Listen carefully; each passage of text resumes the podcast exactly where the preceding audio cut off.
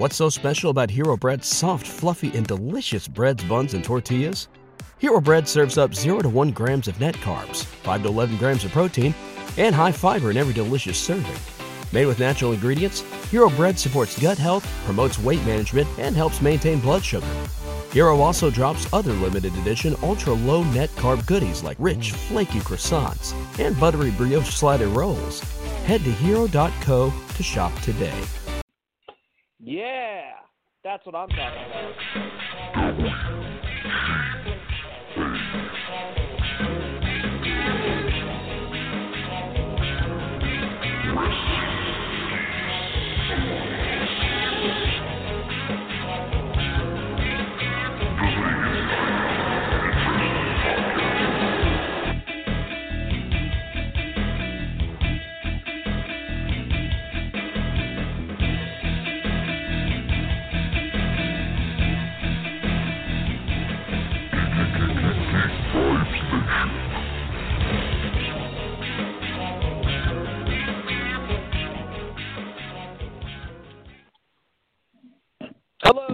Out there in Geek Vibes Nation. This is your host of Wrestling Geeks Alliance, Dane Alves, with another enticing, amazing episode on this great Wednesday. Um, I am obviously, just like always, joined by my co-host, brother Christopher Ray Patton. How you doing, good sir? Doing okay, man. Just trying to get through this fucking week. It's it's been one of those. How about you, Dane? How are you? You know, nothing that a beer won't fix. That's how I am. You know, and uh I I feel you, man. It's it's been a long week already, and it's like Friday's almost here, but it's not almost here. And that's the wonderful thing about Wednesday, is it's right in the second middle, the the uh the day, the the, the day of humpage, if you will. Um If Yeah. you will, baby. if you will, baby. But yeah, we have a, a great episode for you guys tonight. We got a some AEW noise to talk about. We got some New Japan noise to talk about. We got some WWE noise to talk about. But before we get into that, um, I wanted to say a little uh, rest in peace uh, to British wrestler Adrian Lionheart uh, McCallum, uh, who passed away at 36 years old. Um, nothing's 100% for sure, but it it's looking like it might be a possible suicide. Uh, but he was a big wrestler over in ICW, and uh, he was known for a lot of his uh, stuff over in Ring of Honor, working with Nigel McGuinness, and unfortunately injuring himself from a Styles clash from AJ Styles. But um, I'm going to be honest, I don't know a lot about his work, but uh, feel bad for anyone that we lose in the wrestling community, and also especially when it comes to uh, stuff involved with mental health. Um, so I'll let Chris uh, talk a little bit about him, and we'll do our 10 second salute. Yeah, I, I I'm most familiar with his matches between you like like you said Nigel McGuinness and and uh, some of the guys he's worked with in Ring of Honor and obviously his most recent work in ICW. He's there. He was their current champion. Um, it's unfortunate anytime someone passes away, especially so young, the age of 36. That's you know kind of nothing. Um, yeah, just really sad overall, and uh, just uh, want to wish well wishes to his family and friends and uh, all of ICW. Obviously, they they posted on Twitter. We're heartbroken to learn the tragic death of ICW World Heavyweight Champion Adrian Lionheart. Um, Adrian was a mainstay of ICW and British professional wrestling. Most importantly, he was our friend. His passing leaves a huge hole in our lives, in the lives of those who knew him. Please respect his family's privacy at this time. So, uh, rest in peace, obviously, and uh, we send our condolences here from uh, Wrestling Geeks Alliance. So, on behalf of Wrestling Geeks Alliance, I'd like to give a 10 second um, pause of silence uh, for Adrian. So, we'll start that.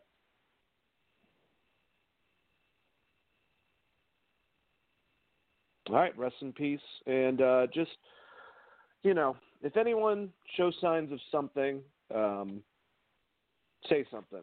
I mean, it's it'll be an awkward uh, conversation, but it might help someone out that's going through some stuff that's just putting on a uh, a happy face. So, and I know from experience on the on the matter. But anyways, um, let's get uh, on with uh, a lot of stuff to go over, Chris. Didn't have a lot of news uh, this week, um, other than a lot of bullshit that that was popping around online. Uh, the Gato rumors, which were turned down, um, apparently based on a tweet of someone suggesting that the way that creative's going, it got blown into it's definitely going to happen with uh, Shane McMahon apparently beating Kofi Kingston for the title. Those are bullshit. So we don't really have to worry about uh, talking about that. So since that's the case, let's move on to our main things that we're going to talk about tonight. Um, which, if we finish early, we finish early, Chris. But knowing me and and you, uh, we'll probably be here till the end, just talking about these three things. So um, at least we have time. You know, we got plenty of that. Uh, either way, let's talk about some AEW news. I think the biggest thing uh, is that Double or Nothing went on sale and tickets sold out in 15 minutes.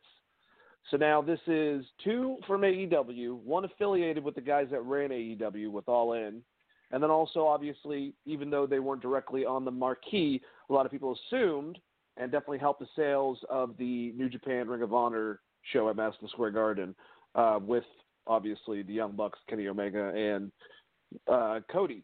So definitely to themselves, they've got two shows in huge areas.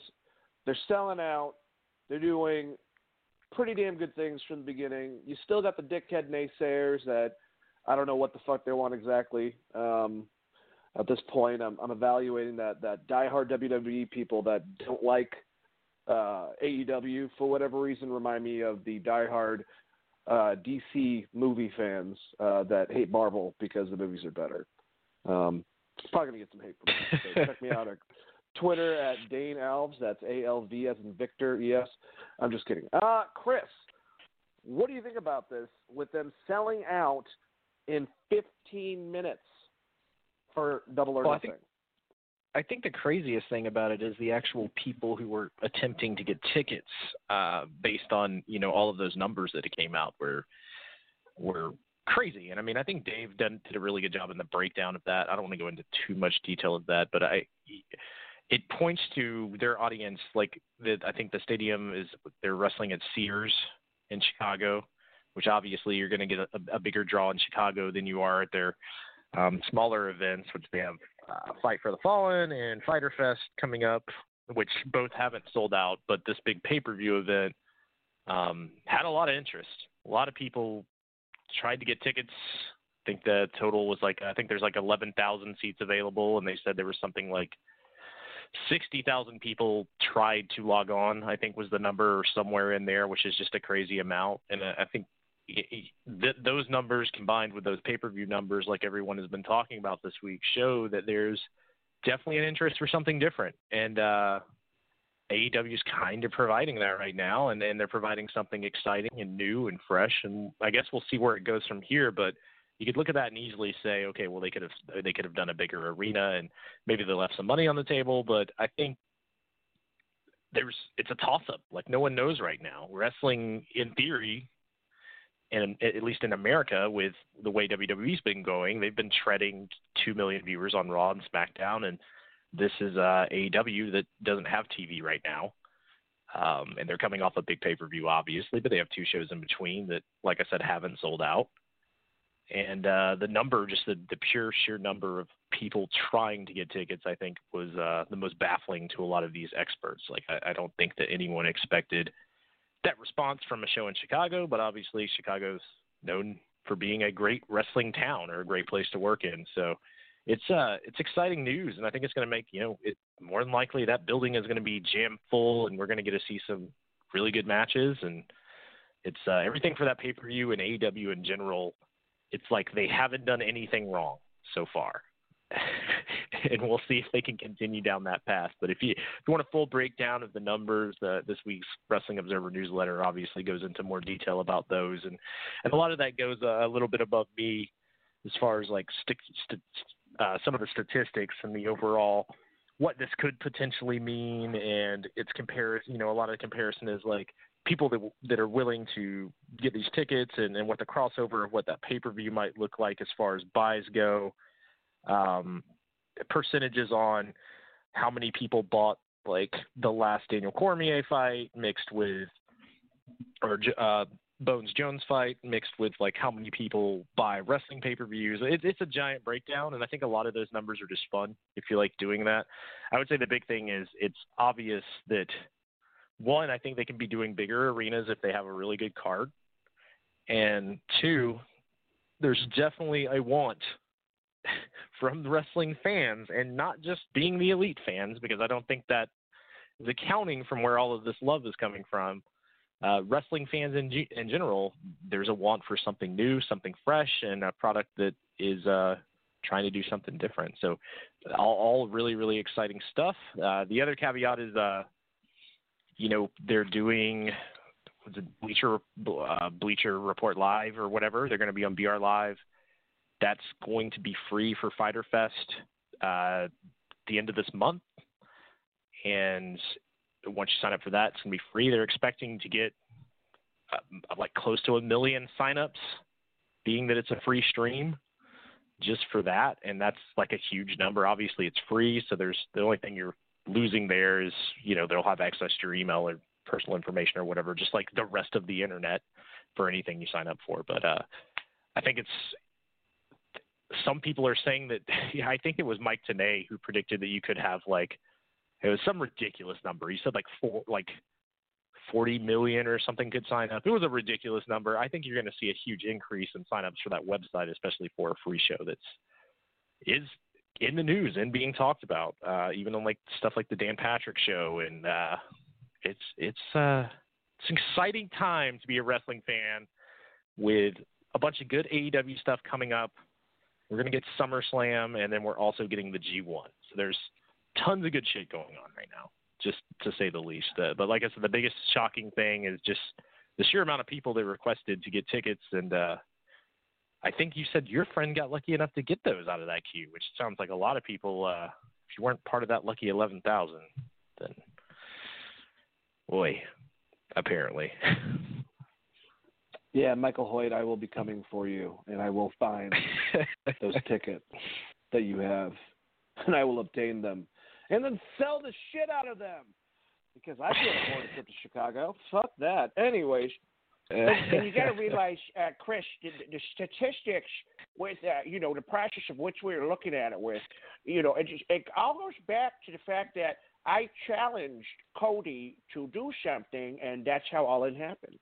That's that's exactly it.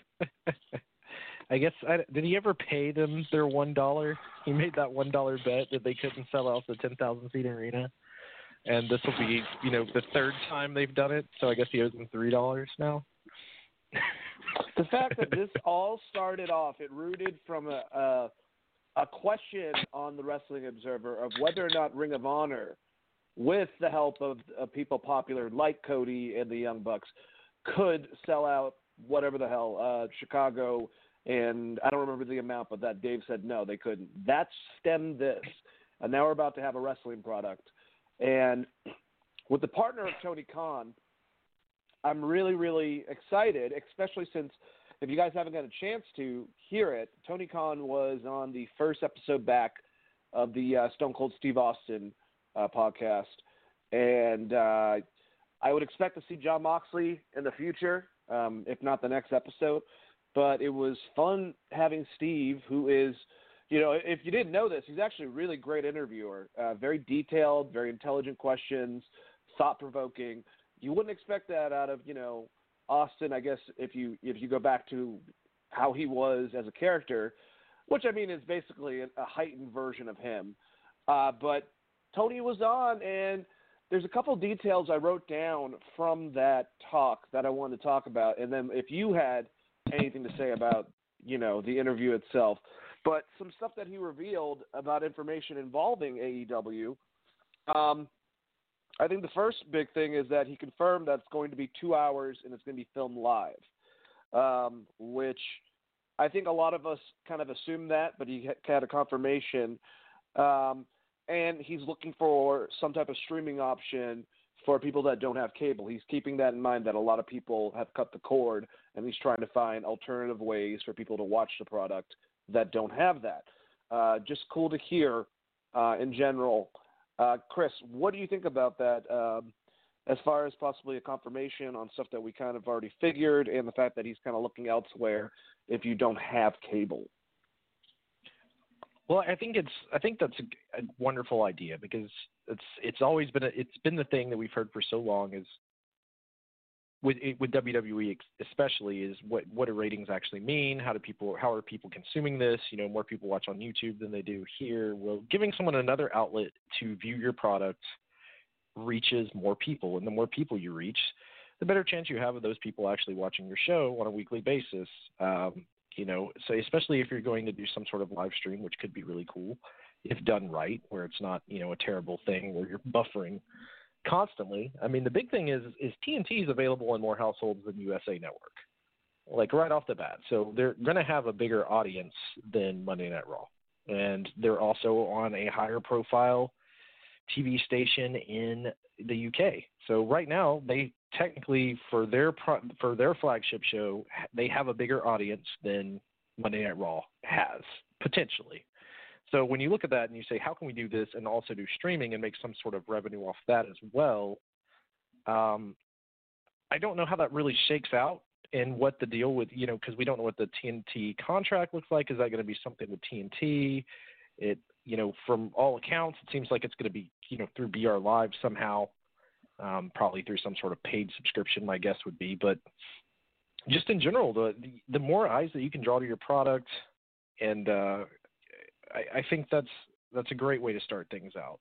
And uh, what was the first first point, Dana? I think I might have missed it. Oh, it's um that it's confirmed it will be two hours and film live.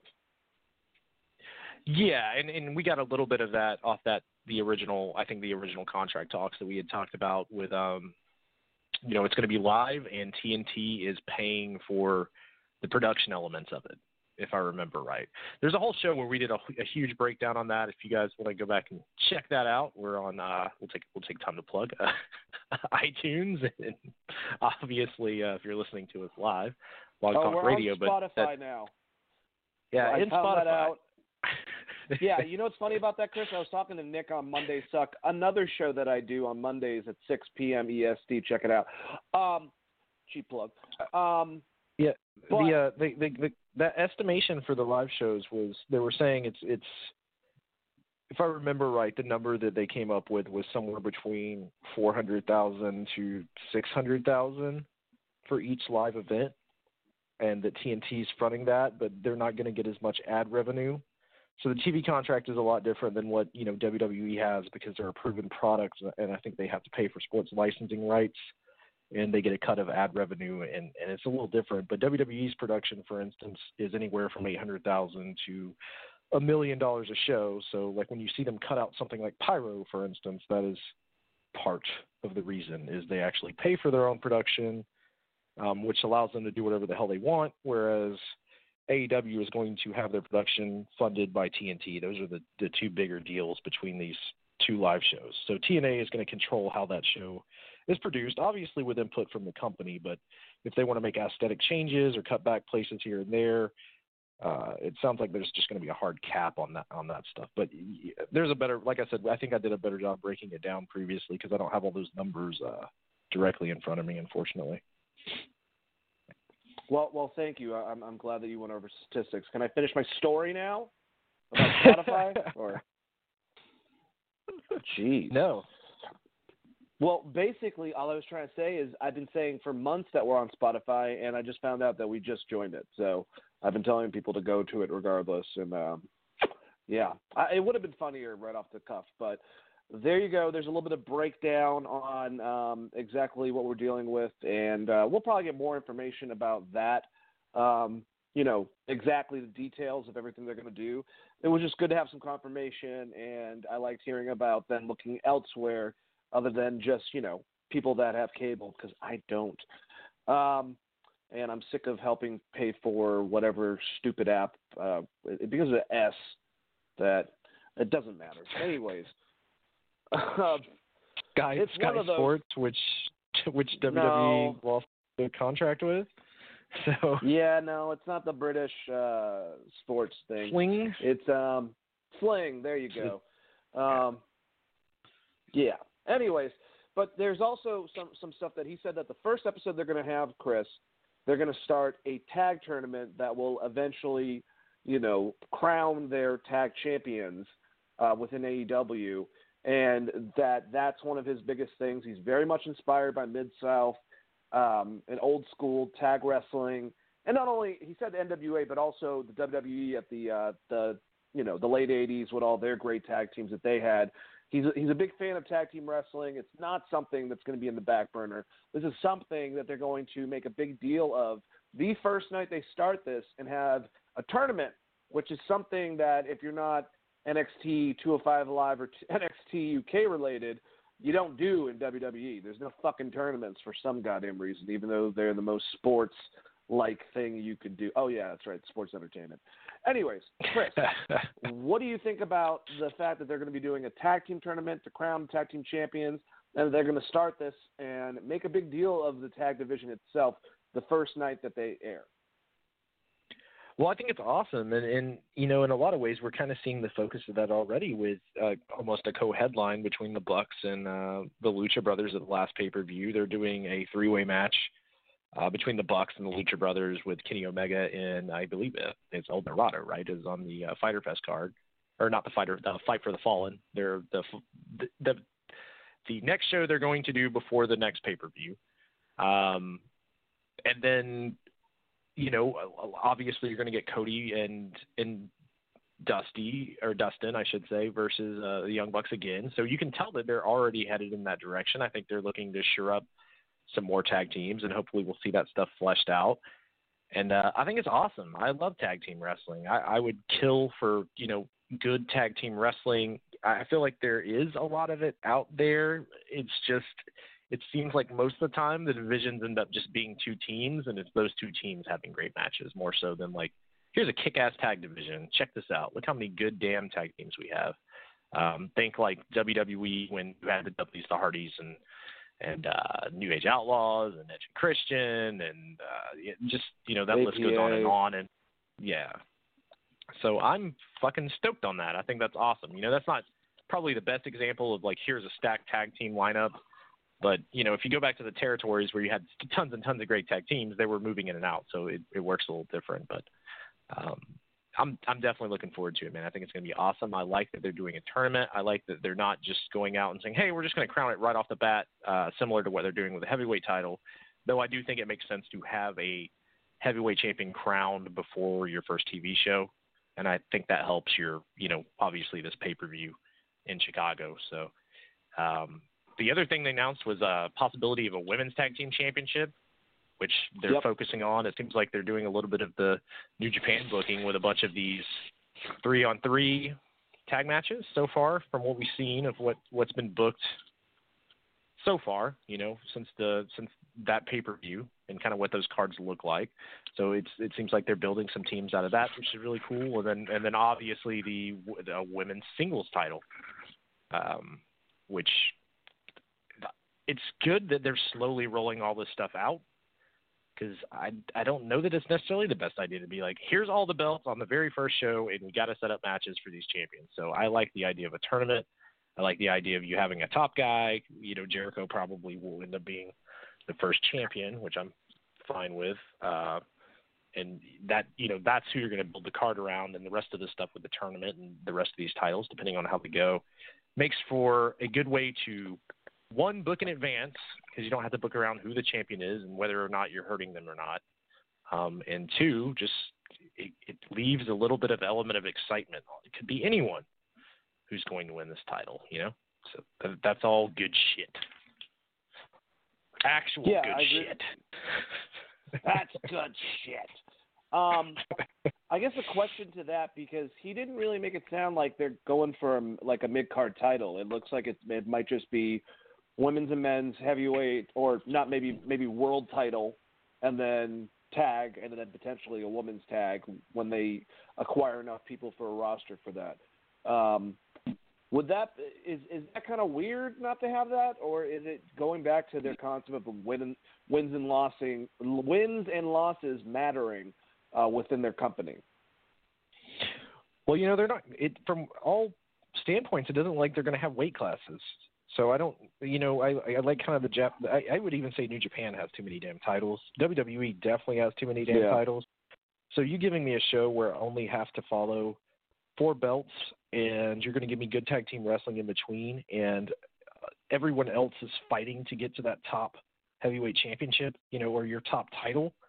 I, I like that a fuck ton better. I'm not going to lie. I think that you don't end up having to worry if you're hurting someone with a loss. Um, you don't have to worry about getting a title on the show if you have nothing for that person to do. You don't have to worry about everyone trying to fit all of that shit into a two-hour show every week live. You don't have to worry about that.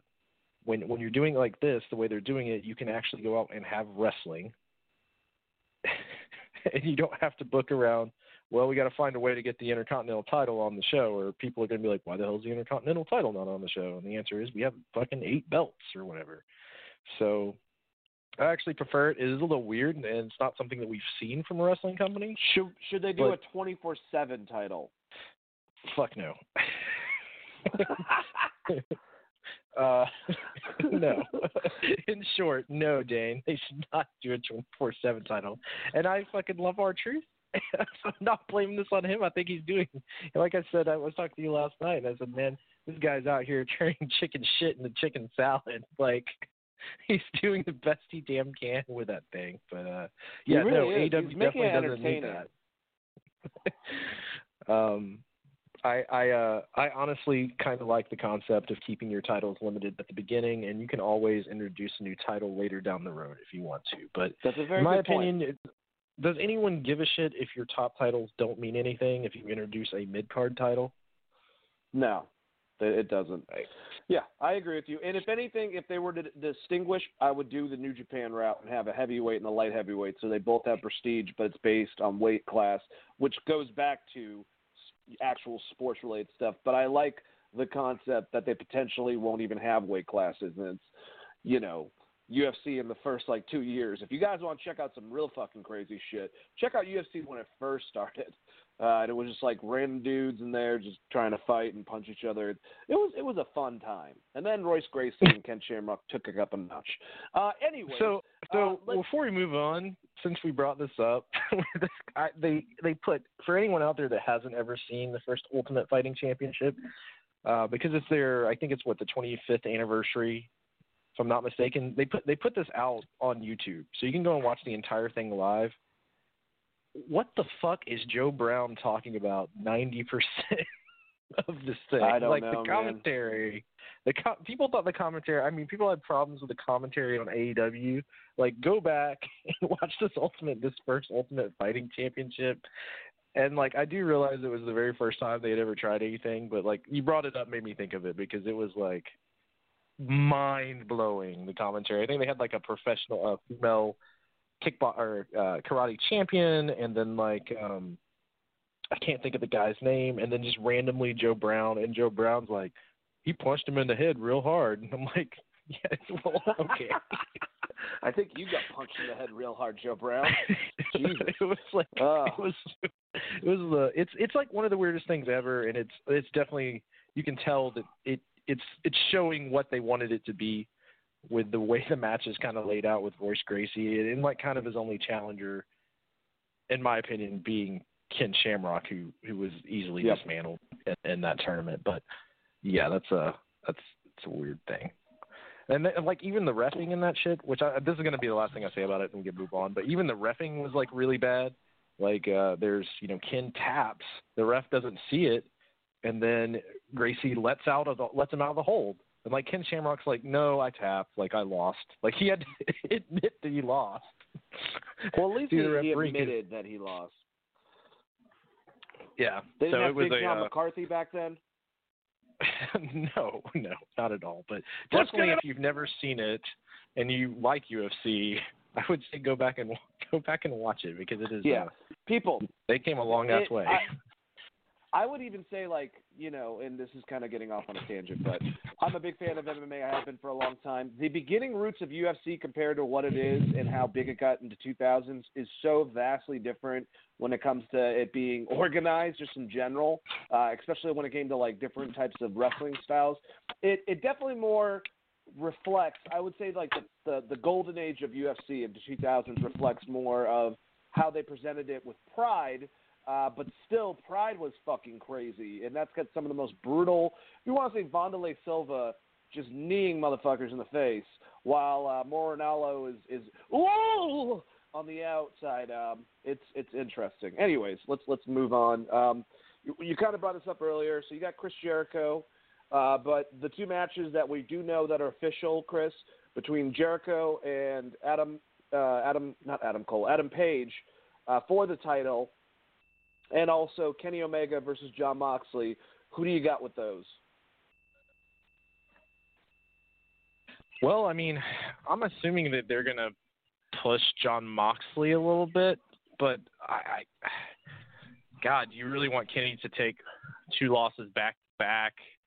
I, I think they'll probably do some kind of time limit draw or something. There's no, we haven't seen that in AEW yet. Maybe they'll do that, or maybe they'll do a no finish with Jon Moxley going crazy to set up some sort of match coming out of that. I'm assuming that he's going to beat Joey Janela in Daytona, and I'm assuming the Bucks are probably going to beat the Lucha Brothers with Kenny on their side uh, just to get those guys some wins going in. But I, I think maybe you'll probably see a no contest in that. And I think Jericho will find a way to beat Adam Page for the title so that he will be the champion day one going into that TV deal.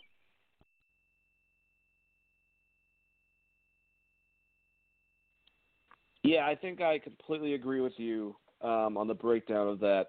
That's very much uh, the similar way of uh, that I was going for it. Um, the last thing I wanted to talk about before we move on to G1 uh, blocks announcements is uh, something within the interview that was, um, I guess, you know, if you're a fan and you've been listening to Stone Cold and you heard his uh, interview previously with Jon Moxley when he was Dean Ambrose in WWE and just how fucking to shit that interview went towards the end. Because Stone Cold kind of tried to kind of call him out for being a bit complacent obviously now from Jon Moxley's side, we've seen you know what was going on back then, even with Dean Ambrose and just him being unhappy with how things were going. Even and he was a champion at that point. Um, and just to hear some remorse from Stone Cold, because I know a lot of people, I think rightfully so, because it got a little bit awkward, is that he kind of plays it as one of his worst interviews, and that it actually bothers him still to this day. And he was actually you know, we heard that Dean um, or, or Jon was commenting on talking to Austin on the phone and being really excited and saying that he potentially was going to be doing an interview with them. But to hear Stone Cold on the other side of it saying that called him, you know, after it, it's funny to hear Stone Cold Steve Austin like apparently like talk to someone else like, hey, can I like I kind of want to talk to Dean. Like, well, do you want me to give you his number? Like, yeah, I guess so. Like, being weird about that when he's fucking Stone Cold Steve Austin. Um, but I get it too, you know, and that's that seems like Austin's personality in that he called him up. It definitely seemed like he wanted to reconcile, you know, say kind of like an attaboy sort of thing, which is probably he was trying to go for motivation, and it just kind of got, you know, it looked like Dean got pissed off, and that's how the interview went south from there. And it's on the network if you guys want to check out what I'm talking about. Um, I think it was his last one they did on the network as well. Um, but just kind of like having that being said, and then later on, you know, Tony Khan making the the comparisons to Steve going to ECW and cutting loose after he got fucking just so fed up with WCW and got fired. Very similar to Dean doing this and kind of it being his release. What do you think about when you know since you listened to that original interview and kind of had a later update, if you will, um, um, from Austin about it? You know, I I, I thought it was Austin made some really good points. I think that you know he didn't backpedal too much, but all of the Austin uh, WWE Network interviews seemed very much like these are the things that you're allowed to talk about. And I think if you put Austin in that kind of box, being in part of the WWE, I think that may have steered the conversation a weird way. And that's maybe why he has some regret from it. I mean, obviously that didn't go the way he he uh, he wanted it to go, and I think some of it was, is wording more than anything else. But also like that match that he talked about specifically, Brock had happened. If I'm not mistaken, like two or three months beforehand, right? At Mania. Yep. and they're bringing Yep. it up, which which is almost like they fed him a talking point, and he had to talk about it because he did the show with the network. And I also wonder if that's part of the reason because they stopped doing that show. I'm wondering if there was like a contract in place or something because he disappeared for like six months. Um, and he said he's going to talk about that on this next podcast. I'm kind of curious to hear what that is. And uh, he didn't go as far as to like. He actually said that he was a WWE guy in the interview, so it's not like he's wishing harm on WWE. But I always kind of felt like those podcasts, out of the Austin ones, felt like the the least authentic. Um, I, I think you know if you gave him Triple H on his own time, and he was able to ask whatever questions he wanted to ask, I think he would have a lot more questions than what they did in the uh, was it, or the was the Triple H interview he did.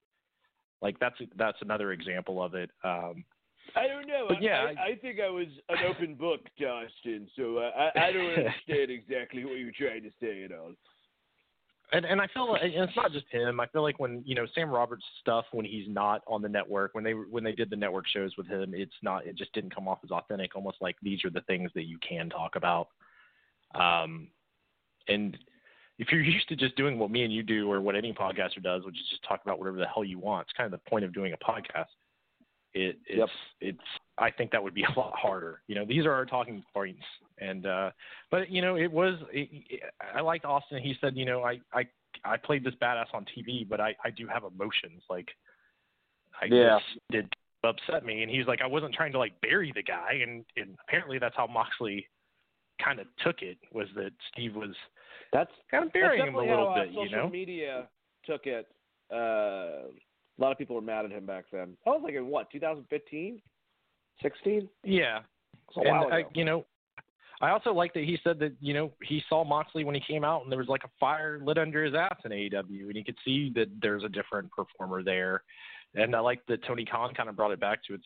He's like, well, it's a lot like you when you left WCW and went to, uh, which was I thought was really yeah. fucking funny.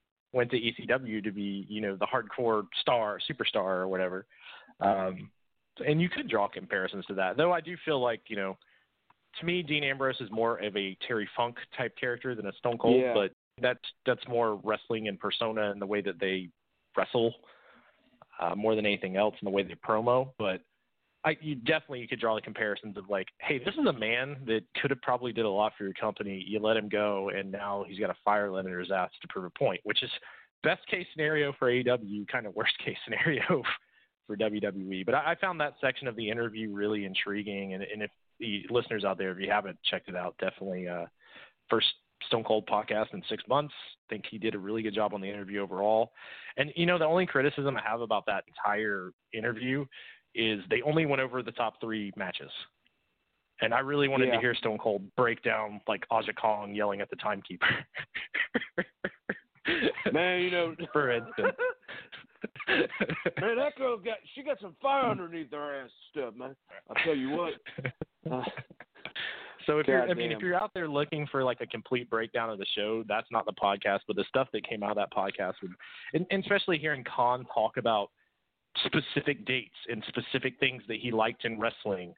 Um, as a wrestling fan, He knows as someone shit. looking forward, yeah, someone looking forward to AEW, that's that's good shit. Like that's stuff you should be excited about. And the fact that you know he's behind this thing, and uh, his dad, while not a huge wrestling fan, it sounds like he's kind of getting into it and being behind it. Like the he had that conversation. Like there's a conversation point in that interview where he's talking about right before Cody's match. Uh, Tony Khan's dad was talking to Cody Rhodes like right before he went out and had this very emotional match with uh Dustin, which that that was kind of a fun little part in that interview as well. Yeah, man, I, I agree. I would definitely recommend all of Geek Vibes Nation to check out that interview. Uh, you can find it just I forgot what Stone Cold's exact podcast is called, but Stone Cold Podcast. Um, it's it's on Podcast One, I believe, is a website. You can find them in order, uh, and you'll find his interview with Tony Khan. And I'm looking forward to his follow-up interview with Mr. Jon Moxley, uh, formerly known as Dean Ambrose. But yeah, that's uh, that's that's our AEW uh, news. I'd like to move on to our New Japan portion.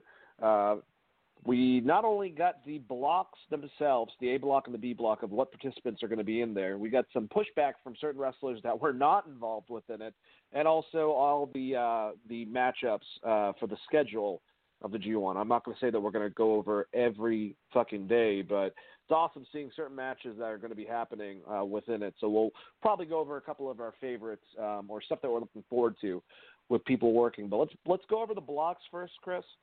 Uh, we'll go over the A block, then the B block. Uh, then we'll talk about the very angry Minoru Suzuki, and then talk about some matches we're looking forward to seeing within this. Um, oh, and then a lot of people are mad that Jon Moxley is not going to be in the uh, the American uh, start of the G1 tournament. But I have to say, pretty sure the, the the ticket sales for people went on before we knew Jon Moxley was even involved in anything. So quit your bitching, or just quit your bitching in general. You're going to be seeing Okada, so fuck off. I haven't seen him. Just I mean, you are getting. I know you're not getting Moxley, but you're getting fucking Tanahashi versus Okada, which will be probably a five star exactly. match. Exactly. Yeah, I forgot that Tanahashi was the one going against him. Give me a fucking and, break. And you get a you uh. get a Bushi and Kenta's return as well. So we yep. don't know what Kenta is yet, but that match has potential to be fucking amazing as well in Sonata versus Zack Sabre Jr. And I, I know I'm already breaking down the first day, but I've heard people yell about this Moxley thing all week about him being in the B block. Look, it's so a contract stupid. thing. There's nothing he can do about it. AEW doesn't want him presented in the American market unless it's under AEW right now. That's while it's a shitty business move, it, it's a business move, and to me, it makes sense. And uh, there's a lot of good Moxley matches coming up, and he's in the B block. I think they're going to book him to look strong. So, um, for, like, if I had the money to fly out to Dallas on July 6th, I would fucking do that. That sounds like an awesome time. I agree with you. I do. Um, and I think th- it is cool to note that someone said this. I don't know if this is like this every single time, but that all the major champions are all involved in the tournament. Uh, the IWGP Junior, the heavyweight, who obviously always is, the never open weight, and the IWGP United States champion. Have you ever heard that happening beforehand? I know the U.S. belt's relatively new, but well, the the last time the junior champion was in was in like 2000. It was Prince Devitt. That's the last time the junior oh, champion wow. has been part of G1. So it's been a long ass time. I can't think of a time when you had four champions unless you're including like you know Tama Tonga as a tag champion or, or something um, yeah. right offhand. But it is crazy that all the major champions are in these blocks. I think it's going to affect their booking a little bit, and that's part of why you get this very strong A block and, and more of like what I would consider a challenge, almost like a challenger B block. Uh, but I mean, there's good matches all around this thing. Let's uh, we can we can break it down, and I can kind of go into more de- detail about how I feel Break about the blocks, I guess. all right. So block A. Let me let me let me go over it. We got uh, Kazuchika Okada. We got Zack Sabre Jr. We got Hiroshi Tanahashi, Kota Ibushi, Evil Sanada, Bad Luck Fale, Lance Archer, Will Ospreay, and Kenta. Um, pretty exciting block of people. And uh, you know, I'm gonna ask you about Block A, but I'm pretty sure I figured out the fucking G1 concept now. So if if I'm wrong, just correct me, Chris. But so basically, each block, every person has to go against every person on their block, uh, and whoever has the most points is the ones that push on. B goes one way, A goes obviously the other way until it gets down to the the the last of each to go against each other to win the G1 tournament. Is that correct? And what do you think? Correct. Block A? Everyone, everyone in Block A will fight everyone else in Block A. Everyone in Block B will fight everyone else in Block B. And then on August 12th in Tokyo, uh, you'll have the Block A winner versus the Block B winner, and it's almost like a soccer tournament where it's points based. So, you know, if you draw, I believe it's two points. If you lose, it's it's uh, no points. If you win straight up, I think it's three points. I'd have to look. I'd have to look at the official scoring, but it works very similar to how you know the NHL regular season works in in a bit, and, and soccer with their their bracketed tournaments. Um, so that's that's kind of the uh, the gist of how that thing breaks out. Then the main thing to know is whoever wins Block A and whoever wins Block B, which they only wrestle people in those blocks, will be you know battling Monday, August 12th in Tokyo for a chance to headline Wrestle Kingdom, probably against Okada because I don't see them taking that belt off him anytime soon. Rainmaker. Um, yeah, I agree with you. Oh, so what did you think about A? Like I said, we got Okada, we got Zack Sabre Jr., we got Tanahashi, Ibushi, Evil, Sanada, Bad Luck Fale, Lance Archer, which is a kind of a strange one to throw in there, uh, Will Ospreay, and Kenta. Well, Lance Archer makes a lot of sense because he's doing a bunch of the local promotions. So I and him, Evil, and Bad Luck Fale being in this very strong bracket, I'm assuming they're going to be you know getting wins over each other while giving like wins to everyone else in this bracket because the because the rest of this bracket is super strong when you look at it with Okada, Zack Sabre, Tanahashi, Sanada, and and uh, Ospreay and Kenta, who I think you know they're going to have to push Kenta a bit here. Um, I this one's weird because you could almost see a lot of 50 almost I don't want to say 50-50 booking, but you're going to see a lot of wins and losses you probably wouldn't expect. And uh, Evil Fale and and Lance Archer kind of just drew the short end of the stick being in this block, I think. But I mean, the potential matchups that you have here, these are all like, you know, Okada versus Sanada. Like, who the fuck doesn't want to see that? Yeah. Or Okada versus Zack Sabre Jr. Like, there's like the potential for great matches in Block A is awesome. The potential for weird matches that could be really, really cool in, Block B is also awesome. So I'm looking forward to talking about that one. Yeah, dude, definitely, and kind of like you know, I don't know, Kenta versus pretty much anyone's going to be very interesting. Throwing you know a, a legend, but more so known for you know from other promotions, and obviously coming back and then being put in the mix of this. Um, but yeah, Okada, he always has great matches with with all these people, so it's going to be him and Ibushi, um, him and Sanada. Um, I'm trying to think of like Hiroshi Tanahashi versus a lot of these guys are going to be interesting.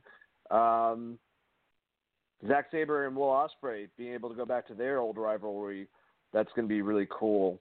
And like you said, they they definitely have a couple hosses involved with Lance Archer, Evil, and um, and Bad Luck Fale. So very interesting. Let's look at the uh, the B block, and there's definitely one match. I'm no, there's two matches because of Moxley I'm excited about, and that's the first two people I'm listing: Tetsuya Naito Tomohiro Ishii, Juice Robinson, Toru Yano, Hiroki Goto, Jay White, Jeff Cobb, Shingo Takagi, Taichi, and Jon Moxley. And uh, yeah, I think right off the bat, Moxley and Naito is going to be a fun match. Um, I hope they beat the living shit out of each other. Him and Ishii is going to be a fun match. And I'm really actually, this is going to sound weird, but I'm looking forward to seeing how Jon Moxley uh, faces up against uh, Yano. I, I, for some reason, that whole concept fascinates the shit out of me. And then him and Jay White is another potential match that seems like it will be awesome. Shingo uh, and just how how dominating him and Ishii. I think that is going to be like two of the smaller bowls just fucking going head to head a bit. Um, Jay White and Naito. I'm looking forward to that clash of, of personalities and also Moxley and Juice Robinson to meet up again, uh, based on obviously their past. Uh, what what do you think, Chris, about Block B? Probably the match I'm most excited for is uh, Takagi and Moxley. I think that's going to be a really damn good match. I'm obviously looking forward to to uh, uh, Naito versus Jeff Cobb. I think that could be a really interesting matchup. I can't. I don't know that I've ever seen that match before, so it's really really intriguing. I'm also curious on what they're going to do with Jeff Cobb because I think it's going to affect whatever his Ring of Honor push is going to be. Um, and like you said, I just out of curiosity's sake, uh, Moxley versus Yano, I think is going to be very entertaining. Um, there's some stuff that they might pull out of almost of Omega's bag of tricks when he had the match with with the, with Yano that could be really interesting and fun. Um, I guess Ishii versus Jay White. I I would like to see that match. I think that that's pretty good. Taichi's the only person in this block I don't really. I think that you could have easily replaced him with Suzuki, um, which I guess we're going to talk about here in a second. But outside of that, you know, I, I still see Suzuki getting involved in this and building kind of some storylines underneath it, just based on the way he's out there promoting about it.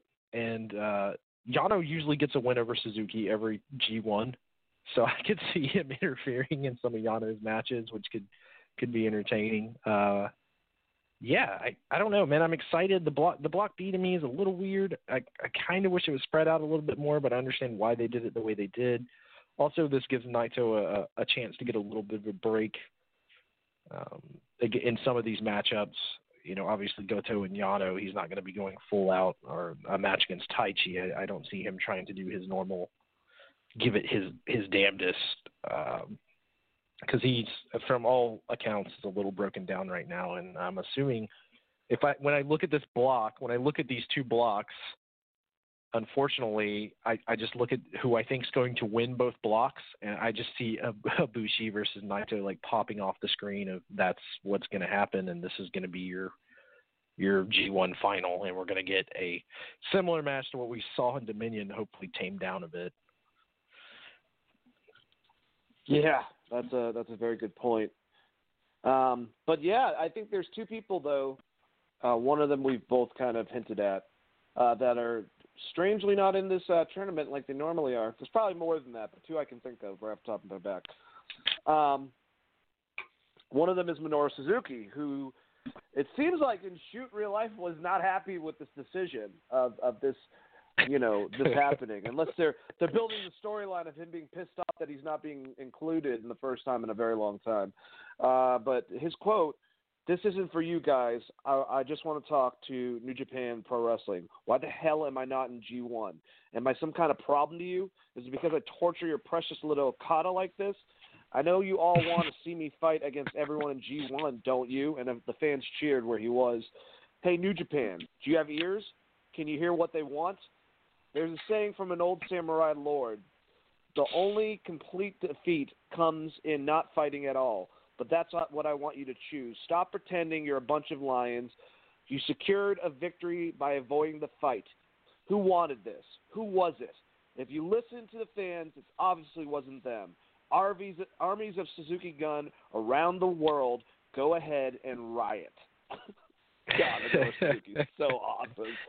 It so was awesome. It was a great. It, it seems like what it what it sounds like is is a situation where he's he's probably pissed off that he's not included, but he's adding you know some some kayfabe in there, like you know a little bit with the Okada comments. But I wouldn't be surprised if he's actually not aggravated. Um, and like you said, Taichi, or if you're going to give one of the legends the G1 off, uh, I love uh, Tanahashi but he's beat the fuck up and we both said like if he were to take this year off we wouldn't have you know it wouldn't be that big of a deal just to get his body to heal up um two years ago we were talking about his bicep injury and how he was performing at the g1 two years ago uh but anyways chris minoru suzuki's comments and then i'll move on to Tama Tonga.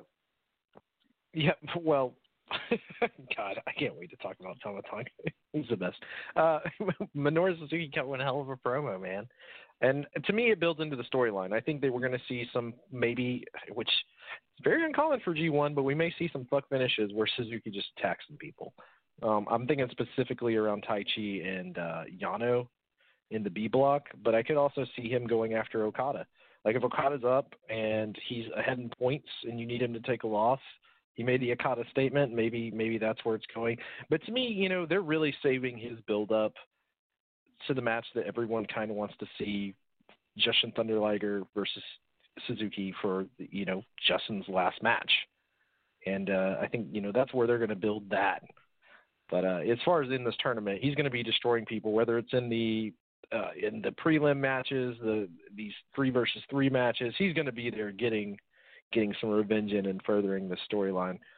I would have been fine, like I said, with Tanahashi taking this tournament off, but obviously I, I don't think that's possible now that that you're going to have Okada versus Tanahashi in in that A slot in America.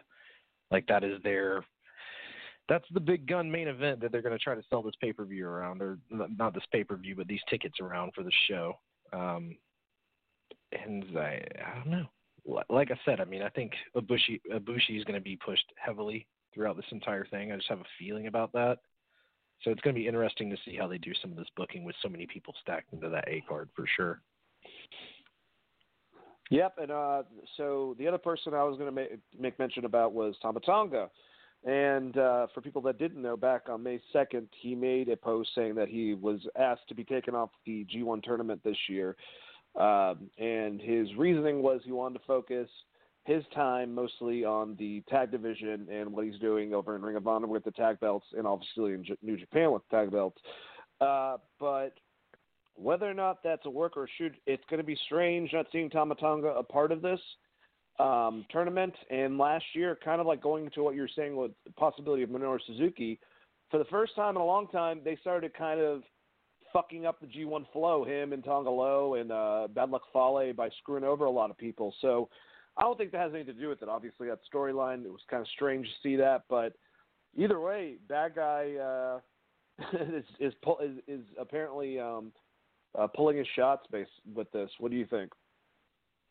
I think that's Calling just more shot. they didn't have. I don't think they really had a good spot for him. He's got the he's they're the tag team right now. Uh, that's the one thing I will say about New Japan is that their tag team division is is a little weak. I I can't. I mean, I as much as I love, you know, watching Evil and, and Sanada uh, face face the Guerrillas of Destiny. There's only so many times I could see that match, and a lot of the matchups they're getting in uh, Ring of Honor right now are a lot fresher. Uh, I will say, you know, that storyline that they built out of last G1, and I normally never say this about Gedo. To me, that went fucking nowhere. I mean, we got good guy Tama Tonga for a little bit, and then obviously it just crashed and burned. And I don't know if that's because the Young Bucks left, and, and yeah, the Bullet Club kind of split up on its own. But uh, that, uh, that that I was really sad because he was cutting some amazing promos. I thought the stuff in the G1 was really good for what they were going for, and it didn't really get a payoff. And and I don't know, he- that's a hard thing to say about most New Japan stuff. Yeah, I completely agree with you. It just seems like be, due to the uh, you know everything that was going on with where people were going, the end of the Bullet Club, or at least the pre Jay White era, um, kind of just fumbled towards the end, and we didn't get like you know a last match with the old school guys and the new school guys, and they just went on from there. But uh, you know what are what what you gonna do? What you gonna do, brother? Um, question, Chris looking at the schedule for the matches, is there a certain day based on uh, the amount of matches, a certain match in general that you're looking forward to before we move on to some of this wacky, wonderful WWE stuff? right off the bat, I mean, I have to say that day one of the tournament, I mean, just look at what they actually have scheduled for that thing. I know it's not it's not as exciting as if Moxley was there in America having a, a New Japan match. And that's unfortunate, but if you look at how that thing is laid out, that card is stacked. Like that is going to be a good ass card. Um, and then outside of that, I'm really looking forward to. Uh, hold on, let me look through this again. I just had it. Put on your old people glasses so you can see your reading glasses. Um, a, a Saturday, August third, Okada versus Sanada, Tanahashi versus Ibushi, Ospreay versus Evil, Kenta versus Bad Luck Fale, and Zack Sabre Jr. versus Lance Archer. I think that could be one one day that people are kind of sleeping on. The B blocks are a little weird. There's I think it's more that like a lot of the matchups I want like the August first matchup with uh, a Juice versus Naito, Ishii versus Goto, Yano versus Moxley, Cobb versus Takagi, which I think could be a sleeper dark horse match for like one of the best matches in this whole tournament. Um, Yep. And Taichi versus Jay White could be a very interesting card, but it's more just because it's like I think that Jeff Cobb Shingo Takagi match is going to be way fucking better than anyone would expect, and that's one that like highlight and stands out to me for sure. But day one, as far as like your full card, that's that's probably the one I'm most excited about because I get to see Okada versus Tanahashi again, which is always fucking awesome. Yeah, like I said, anyone going to that and bitching about it, you are seeing the Japanese mega powers fight each other again. Fuck off. Jesus. And it's a G1 match, so you know it's going to be good. Um, but I, I'm just, you know, I'm just jealous that I'm not going. That's that's the main thing. But dude, G1 tournament, it's always a lot of fun. It's always uh, kind of exhausting. Uh, I always try to keep up with it. The last, this will be the fourth summer now, I think, maybe the third. Uh, but it usually ends up getting so far in advance that I have to find a list and go back and watch certain matches and try to keep up with that way. Either way, if you get a chance to watch some of it or even the finals, it's an awesome tournament concept in which you get to see two blocks of wrestlers, them wrestle literally every single person on there in advance so that there's one from each, and that winner gets, like we said, a main event slot at Wrestle Kingdom. Uh, so check it out, and we'll move on um, to look. I mean, I don't think it was the greatest thing ever or anything like that, but I have to call a spade a spade. That I did think, especially Raw, was uh, a hell of a lot better this week. Um, I pretty much liked the majority of the show. Uh, most of the stuff I had problems were kind of nitpicks, uh, but they kept my attention the whole entire time.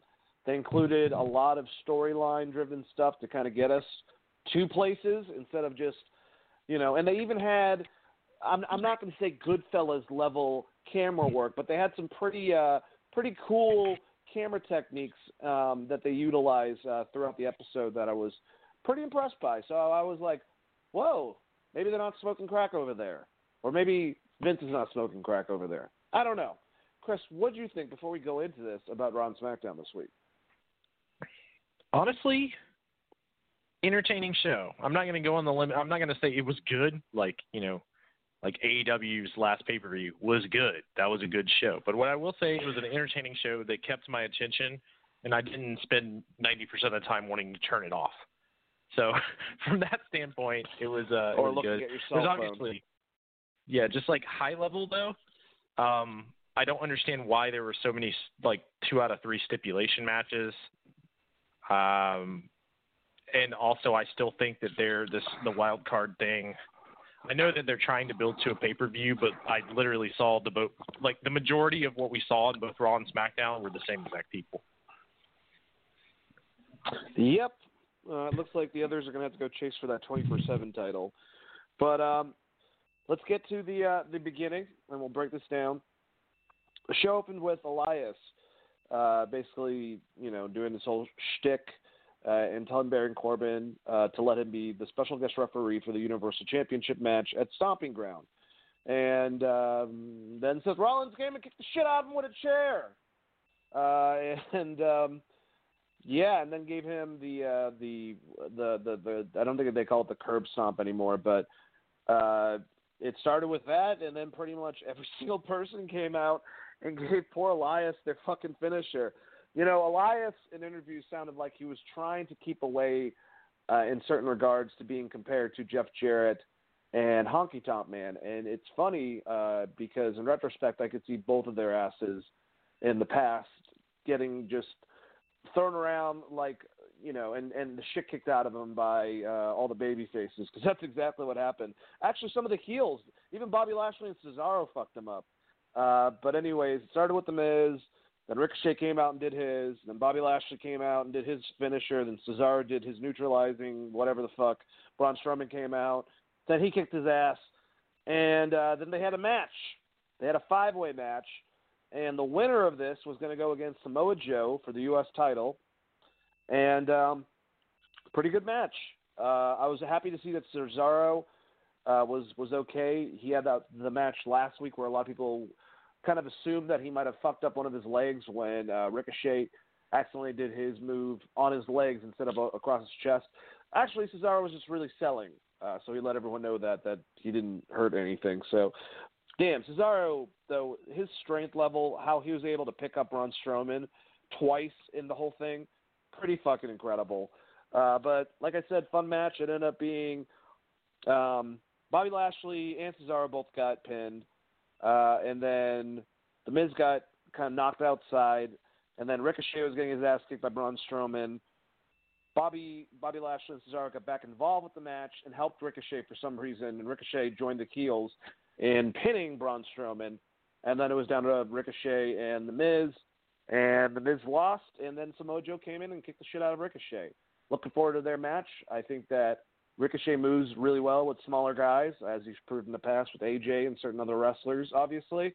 And they're both extremely efficient in ring performers. So their their their difference in styles, I think, are going to make up for a really cool story uh, told that I'm actually looking forward to this weekend. Um, really thought they were going with the Miz because I thought they set it up with uh, you know when uh, Joe was on his show and kind of threw shade at his family, but that's not apparently the the, the place they were going with it. Uh, the weirdest thing was Ricochet kind of helping out the heels, but then again, I guess they were going against Braun Strowman, who's basically this generation's Big Show. Uh, the way he's booked, which is not a good, not a bad thing, but also not the greatest thing at the same time. Either way, Chris, I've rambled enough about this match. What the fuck did you think about it? Good sir. I, I like this match minus two spots. One, I'm I'm tired of watching Braun run around and do the ring. I know it's like built into his moveset, but it, it just looks it always it looks, looks super fucking lame. And uh, the other one is uh, the, the, the Ricochet spot. It didn't make any sense to me. You do the same spot and just leave him laid out and have Ricochet get the pin and not know what happened, and it's the same spot. And Braun doesn't look any weaker from it than having three guys pin him at one time. To me, it made Ricochet almost come off like a heel. He literally saw these guys hit Braun with both their finishers, and then he just went up top and hit his finisher, and they all three pinned him. And then they just left, which is not also not a very heel thing to do. like they didn't fuck up Ricochet or Miz on the way out. So like really the only person that came off looking like a sympathetic babyface in the entire thing, which is unfortunate because they like I also on SmackDown I thought he cut like a really great babyface promo was the Miz. um and I really thought I was like, oh man, Miz is going to win this because Ricochet did something shitty, and that would be the good way to book it because he's the only person in this match that didn't do anything shitty, kind of um, besides Braun, who was eliminated. Uh, and they went with Ricochet, and I think that's going to be a really great match against Samoa Joe. I, I look way more forward to that match than Joe versus Miz, for instance. But uh, yeah, weird booking. I like the match overall. Uh, the segment at the beginning, it's you know poor Elias. He just gets killed by anyone, everyone anyway. So it didn't really, I didn't go one way or the other. What I will say is it did set up a pretty good storyline with uh, Seth Rollins in this fucking chair for the next two days. So I uh, overall I kind of liked the the way they started this thing out. Yeah, not very babyface uh, Ricochet or Seth Rollins destroying everyone with chairs, including people that he just accused of. I don't know. I think Seth's losing a little bit. He's uh, so, getting so I, have, crazy. I wish I wish they would focus more on that because I, think the idea and what they're trying to build is that he's not really scared of Corbin or any of these geeks he's just scared of Brock Lesnar cashing in on him at the most inopportune time. Yeah, absolutely. I would definitely think that's that's what they were going for, but who knows? They could be going a completely opposite place, and maybe maybe I wish he'll he end was up like naming killing, the chair. Yeah, I wish he was kind of like out there killing, like absolutely killing these these poor ref dudes going into this thing, but the entire time talking shit about Brock Lesnar, and like only not focused on Baron or or this these geek referees because like Baron and whoever he gets as a referee is going to be a bunch of fucking geeks. So who gives a shit? But like him specifically being worried about Brock Lesnar gives you a storyline for the future. And the fact that you had Paul Heyman on both shows, I think that's what they're going for.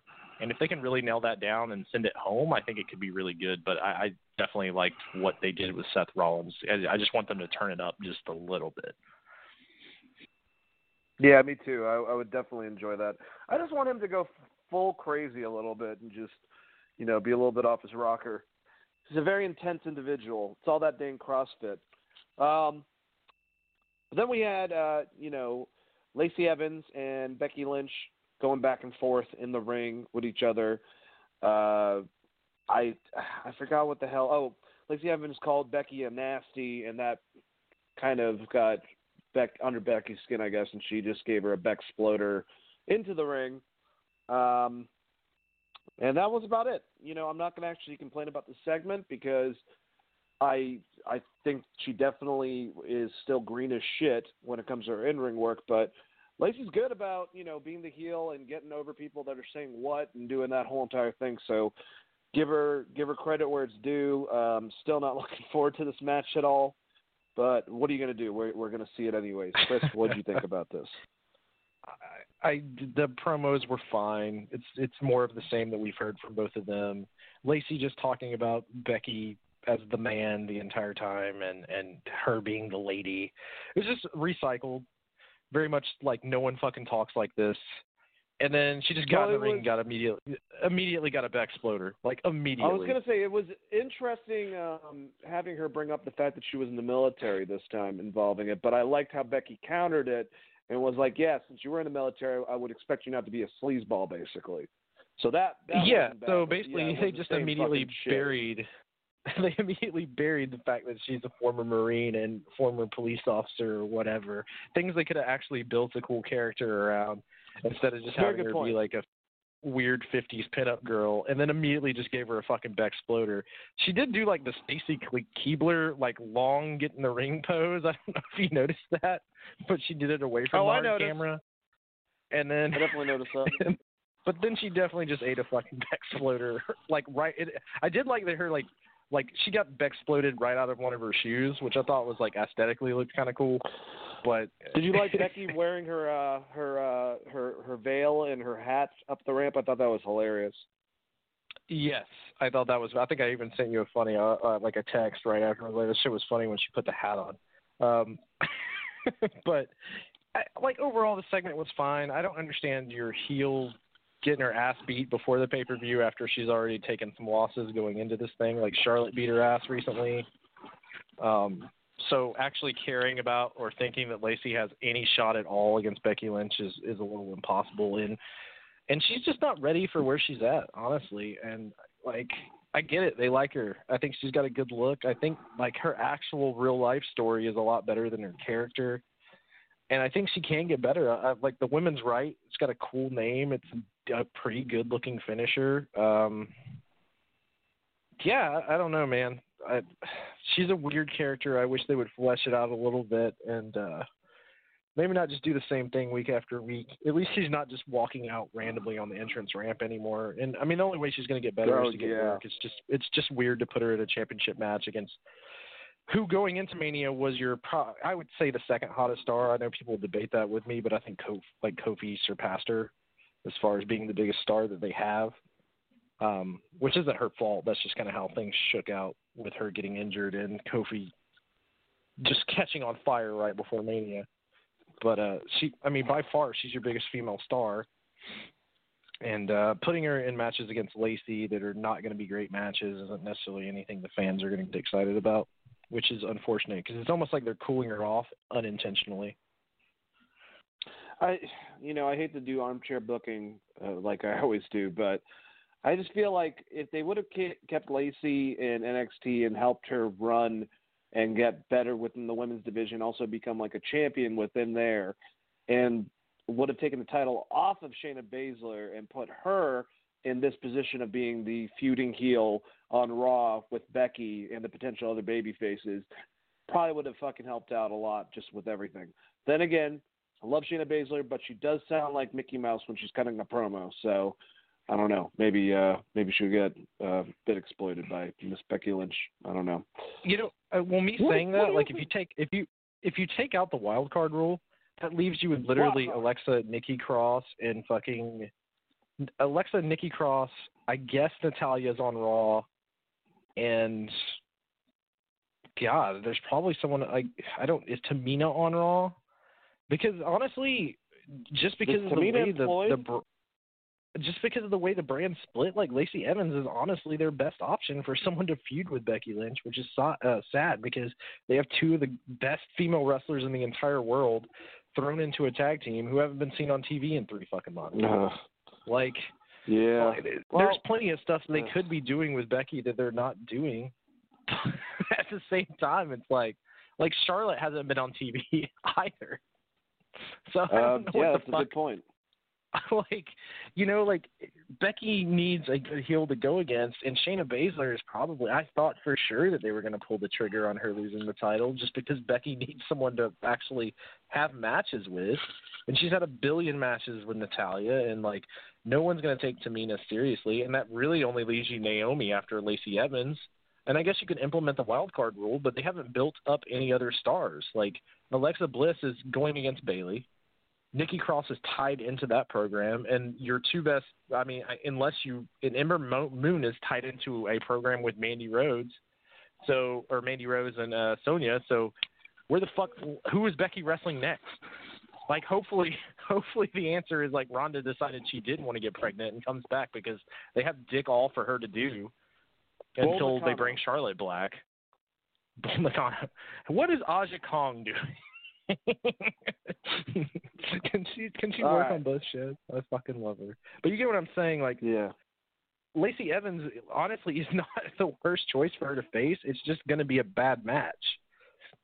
Like I, I don't I get it, but I don't get it at the same time. And and they you know it would have been easy for you to just shift. It. Uh, my assumption is Ember Moon is hurt because like otherwise, why would you not have Ember Moon going after one of these titles? Because she's if you're not if you're going to do the tag team thing with Kairi Sane and Asuka, and Charlotte's going to be out for a little bit for whatever reason, we don't know why.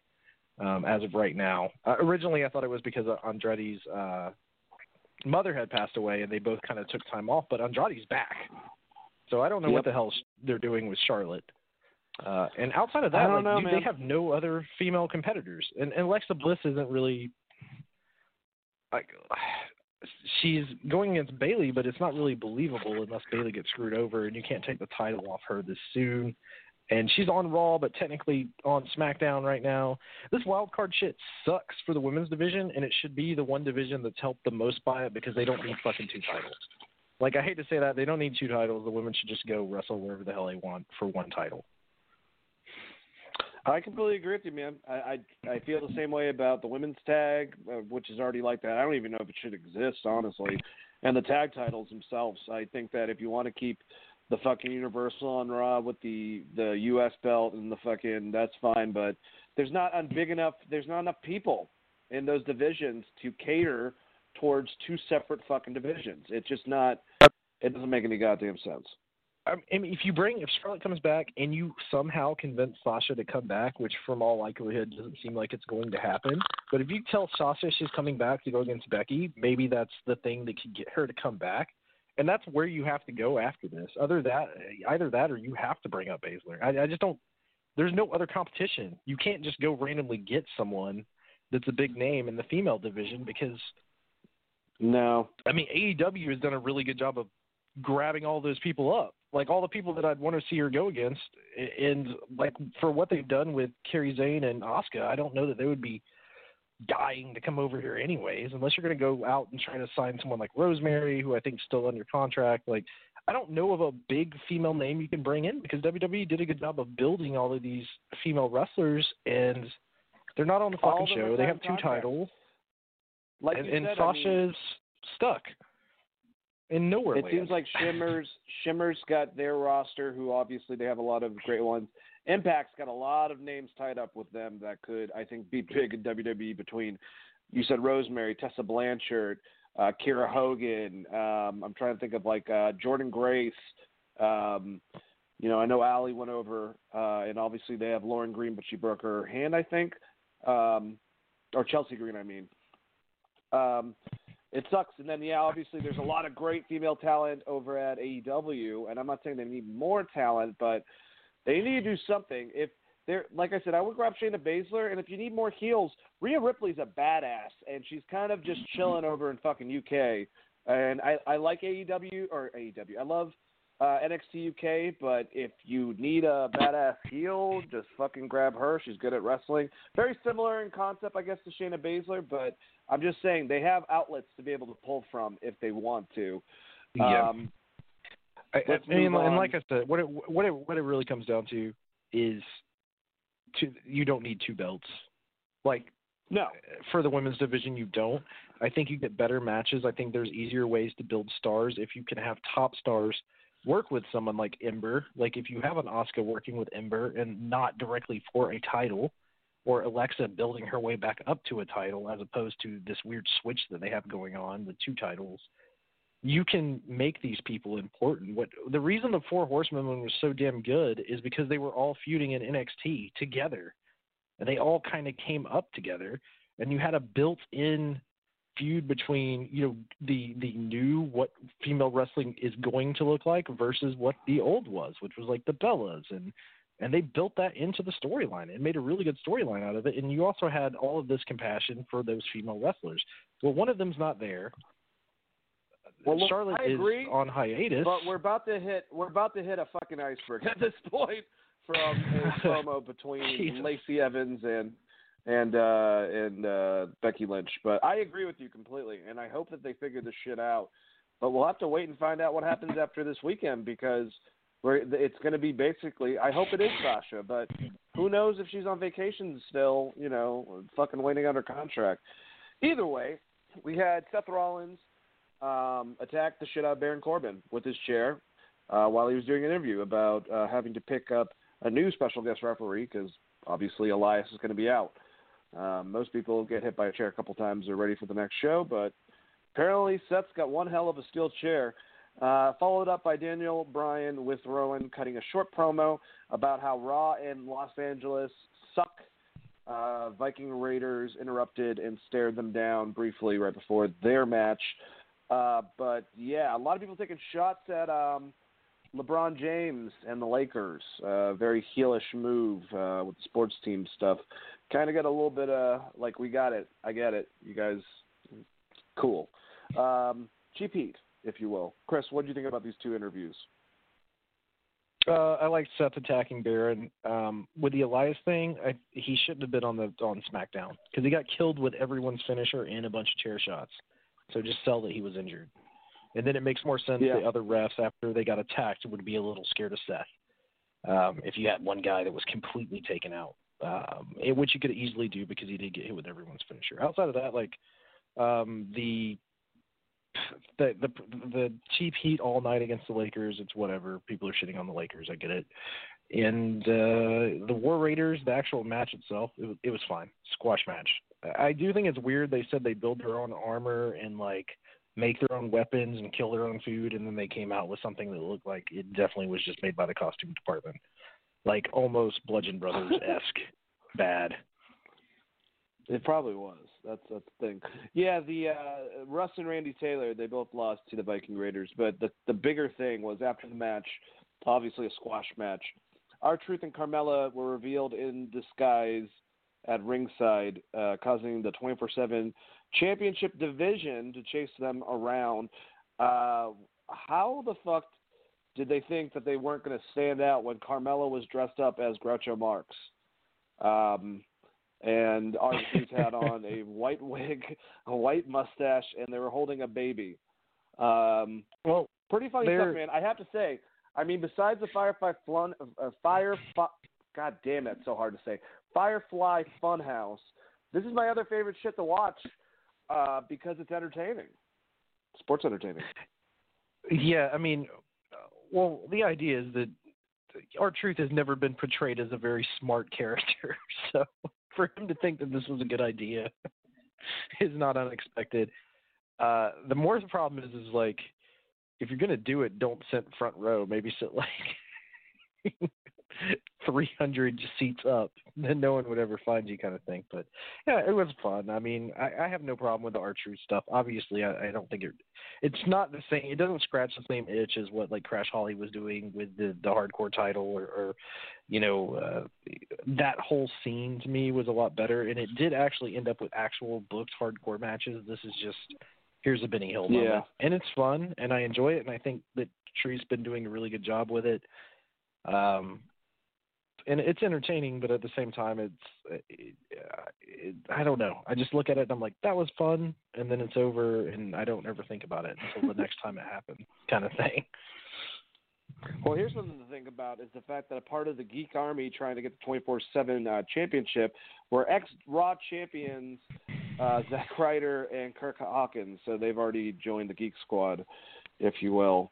Um, God, Bobby Roode's not doing a damn thing either. I thought they repackaged him a bit, made him a heel. No, he's running after the fucking 24/7 title. Whatever. Uh, it's not as bad as E- EC3, but we'll get to that. Uh, so there was a cool thing after this happened, and they got chased out they decided to, you know, it was all a callback for later on, but have the camera go through the audience and up through a part where the suites are over in the Lakers, uh, whatever the fuck they were, over in that arena. And over there, the Revival and Drew McIntyre were attending a catered get together by Shane McMahon, kind of showing forth almost like the like they are a faction, I guess. Um, maybe including Elias. I'm not 100 percent sure, but uh, you know they had steak and lobsters and champagne. Um, yeah, I, I I would go to that, but uh, just ended up being a bunch of segments that at one point Heath Slater interrupted, uh, you know, asking for a raise because uh, he's got kids, and Shane turned him down and kind of like pointed towards Drew McIntyre. I'm, I'm still not digging Drew McIntyre being Shane's, uh, you know, go-to errand boy, but whatever. Um, McIntyre followed Slater out into the hall. Um, kind of a callback to them having 3MB or whatever the hell their group was with Jinder Mahal uh, from back in the day. McIntyre wanted to help him out and give him some money. He told him, "No, don't worry about it." And then McIntyre dropped the money. And while Heath Slater was trying to pick it up, McIntyre just kicked the shit out of him. Uh, I like this because the second time where Shane McMahon's like, dude, what the hell's up? Like, what's wrong with you? Like, you're psycho. Because he was just beating the crap out of him. And the revival, funny as shit. I don't know if they were told to do this or they just started doing it. Scott Dawson just started like going down and grabbing the money real quick and putting it into his pockets.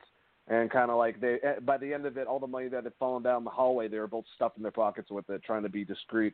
Thought it was pretty funny, but uh, interesting concept, and uh, we'll get back to them showing us the way of where they were uh, and how it relates to Roman Reigns in a later segment. But how did you like this and all the stuff with Heath I actually, I, I, I thought that was really well done how they went back through the hallway, and it also made your baby face for once not look like a fucking idiot. Like they literally showed him on camera exactly where those assholes were.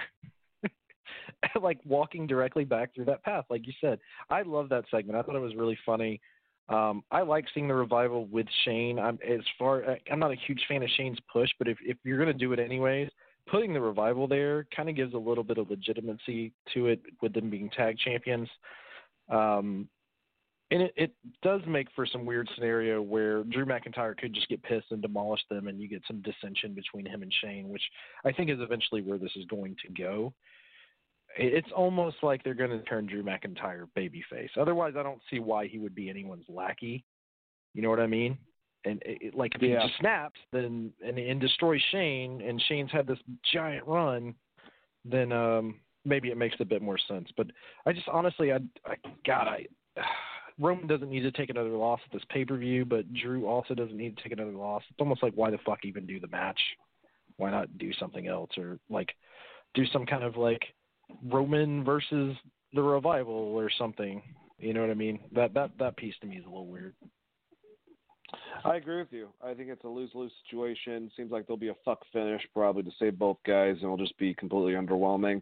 Maybe with Shane in the revival coming out and helping out Drew beat the crap out of Roman, and Seth will come down, something stupid like that.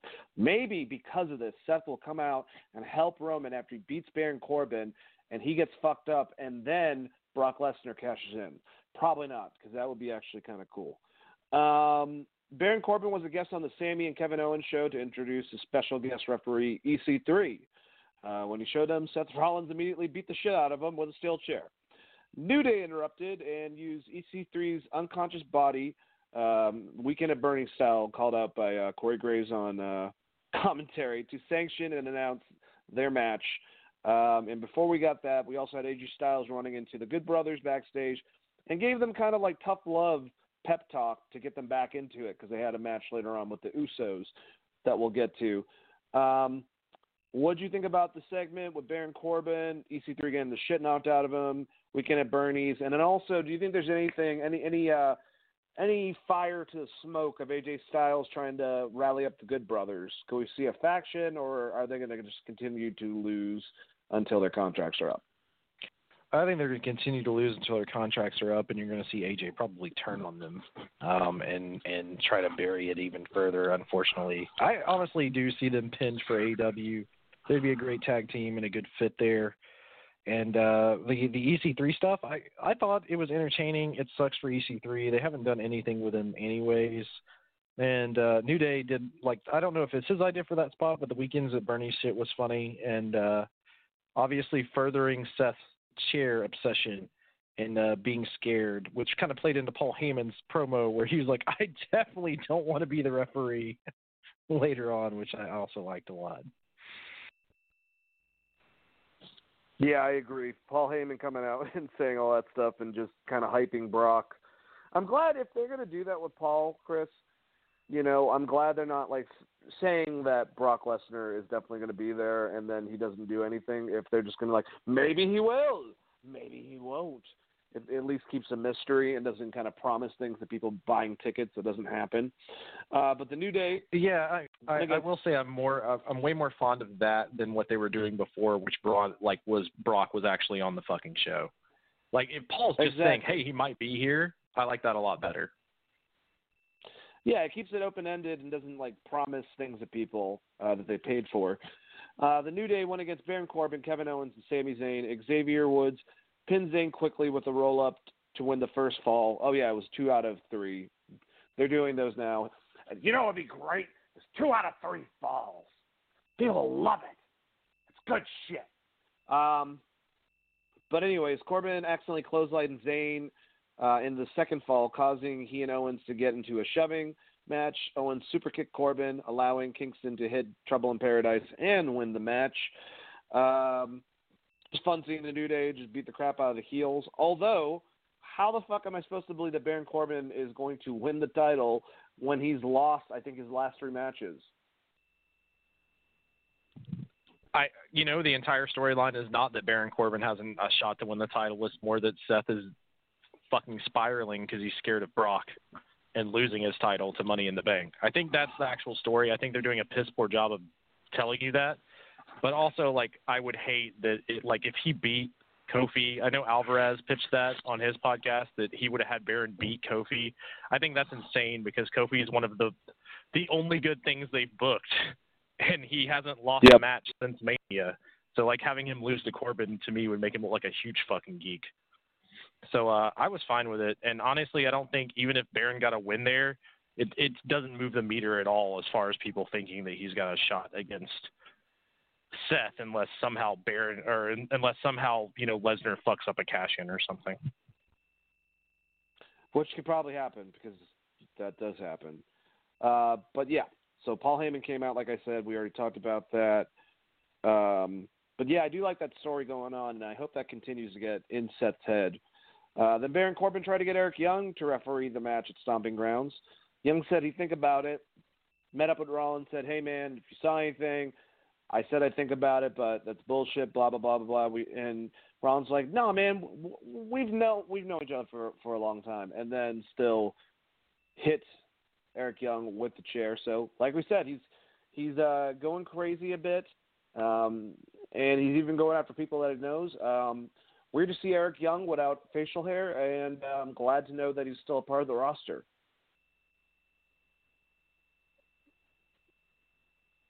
it is really weird seeing him without facial hair or hair in general. Like when he shaved his head, that was weird to me.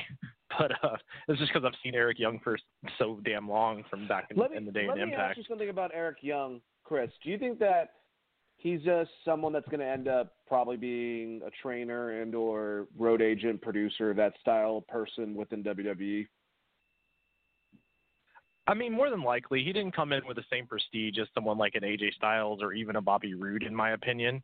I think he was over an Impact because the fans behind Impact had a real cult following for him, and he he did have some good stuff with Ken Anderson and some other people while he was there. But he was al- always a little bit of a comedy character for most of his run. He's a great wrestler and, and very good in ring, and I think that is a good role for Eric Young.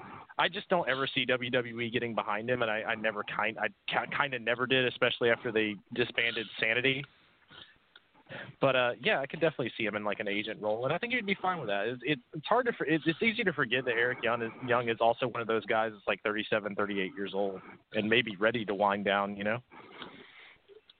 Absolutely. I mean, he's probably putting a lot of miles on the car, so I could see that too. It just sucks because Sanity. I don't. I I think they have some plans for Killian Dain. We obviously know that Nikki Cross is doing what she's doing in the women's division. Alexander Wolfe just joined up with his old teammates in NXT UK that were called the European Union with Walter and uh, Marcel Barthel and uh, Fabian Aichner. I think they're now called the Imperium, which is a really, really cool faction. So he's over there. Um, but yeah, Eric Young's kind of on the sideline. I still think it would be interesting if they care about story.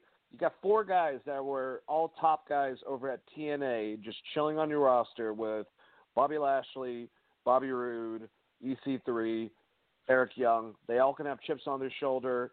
If they did fucking factions in WWE, it would be kind of meta and cool, very similar to AJ with the club and possibly Finn Balor. But you know, there's that.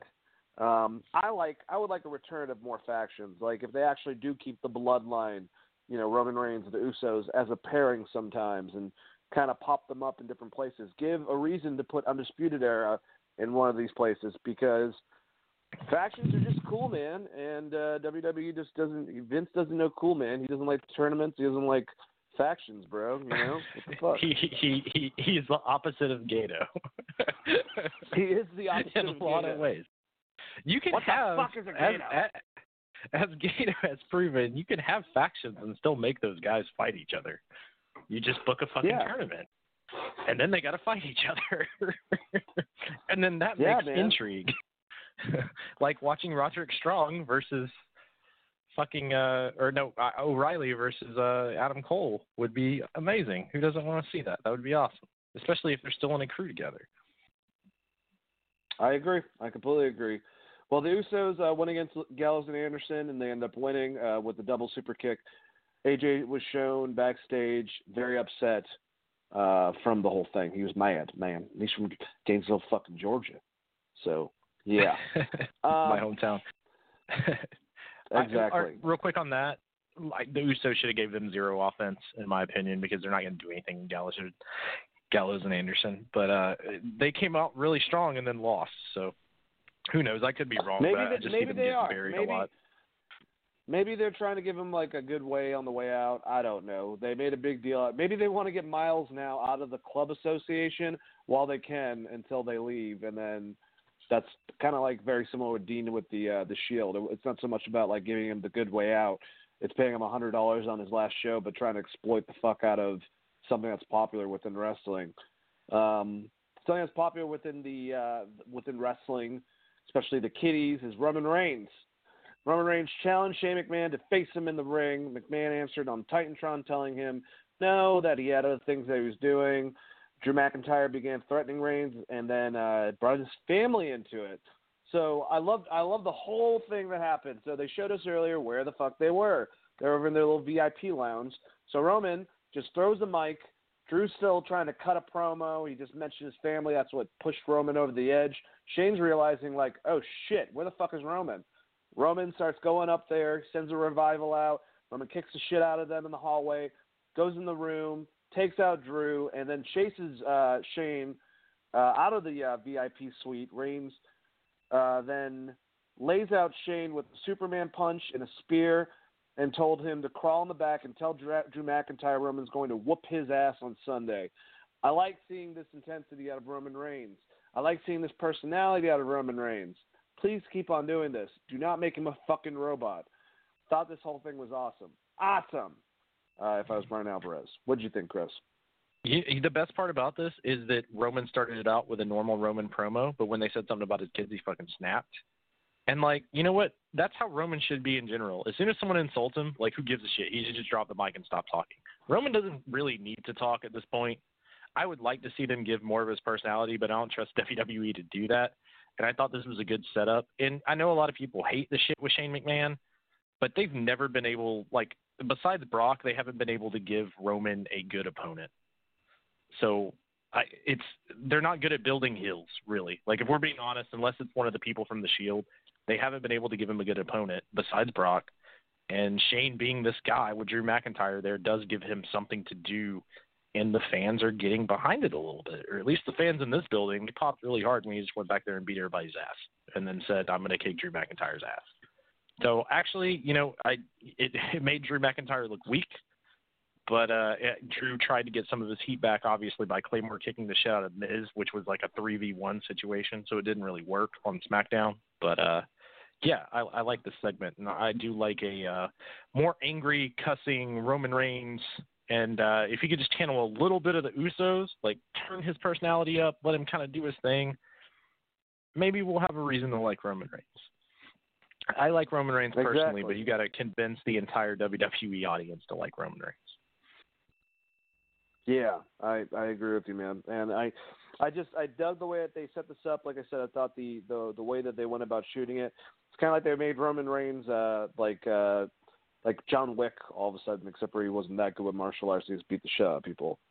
Um, well, yeah, anyways, they made had him instead of just being a dumb baby face that gets his ass kicked every week. They made him actually smart. He's like, I know where these fuckers are because I was backstage watching this on the monitor.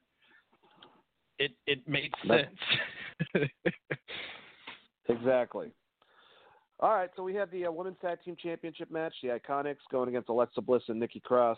This is set up early in the night when Alexa Bliss gave Nikki Cross for some reason a fucking scroll uh, that said they were going to be going against the champions. Bayley was at ringside watching the match. Uh, Cross got pinned by a roll up while Bayley was busy tripping up and shoving Bliss. This ended up with you know her getting at it with Bliss, and then getting at it with Nikki Cross. And then we had the latest edition of Firefly, Firefly Funhouse. Why is it so fucking hard to say? Informed us that the Earth isn't round and dinosaurs are not extinct. Um, Bray Wyatt asked us all to follow the leader, and it was a very cool segment. It seemed like this was the one leading up to him showing up probably next week, I'm assuming, or maybe this weekend. Uh, but just different radio dials going through different weird things that we've seen, including the aerobics Bray Wyatt thing that he had going for him, and it was uh, very interesting. Ended up him as a fiend. All of them kept on saying, "Let me in, let me in, let me in."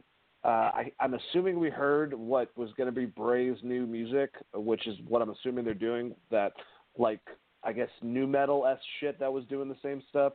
Either way, cool ass fucking video package. I'm so terrified to see him show up on main because I just don't know what the fuck they're going to do with them. Or, but it's it's been great segments like this. Um, what do you think about this, Chris? I want them to keep the vignettes going. I, I like I'm, if this is the last one, I do want them to keep doing it in some form or format, and I don't want it to be him doing a show in the middle of the ring. I would prefer him to start off as a heel until he has a reason to turn into this dark side. I like the idea of maybe him even having separate music for the two things. Um, and I wouldn't be surprised if if he has some sort of kind of Slipknot song, considering Savini made his mask and he also made like all of the new Slipknot ma- masks recently. So I, I could see something like that too. But uh, I, you know, the biggest thing with him is I want him to be more heel when he is wrestling heel, and I want him to to to really show an aggression that he hasn't shown in some of his other matches, in my opinion. But I think it's exciting, and and like we talked about in the past, just anyone but Aleister Black to book him with to begin Yeah. with is, is a great great idea. Um, like someone like Samoa Joe who could play a really good heel and have Bray be kind of a sympathetic baby face. Like I think that would be awesome. Do something like that instead of the obvious of let's throw the mystical guys together right off the bat. Yeah, exactly, and hurt one of them. Um, I completely agree. Uh, it's it's going to be interesting, man. I just really like I keep on saying. I hope they don't fuck it up. And even though obviously the vignettes with Aleister Black have not been as as they haven't been anywhere near as close as cool as this. I hope that leads up into something positive and not something that's just lackluster shit. But you got to be pessimistic, unfortunately, with uh, W or with WWE uh, sometimes. But let's go over the last match or last matches, if you will. Seth Rollins went against Daniel Bryan uh, and defeated him due to disqualifications. And about 30 seconds of the match, Rowan, uh, Rowan attacked Rollins. This then turned into a brawl that included the New Day, the Usos, the Revival, Kevin Owens, Sami Zayn, and Rowan.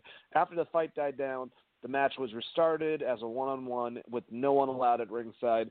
Um, this has Bruce Pritchard written all over it. He was like, "Attitude Era. Just send all the guys down there. Just fucking, just go out, and that that's how we'll get to the next part."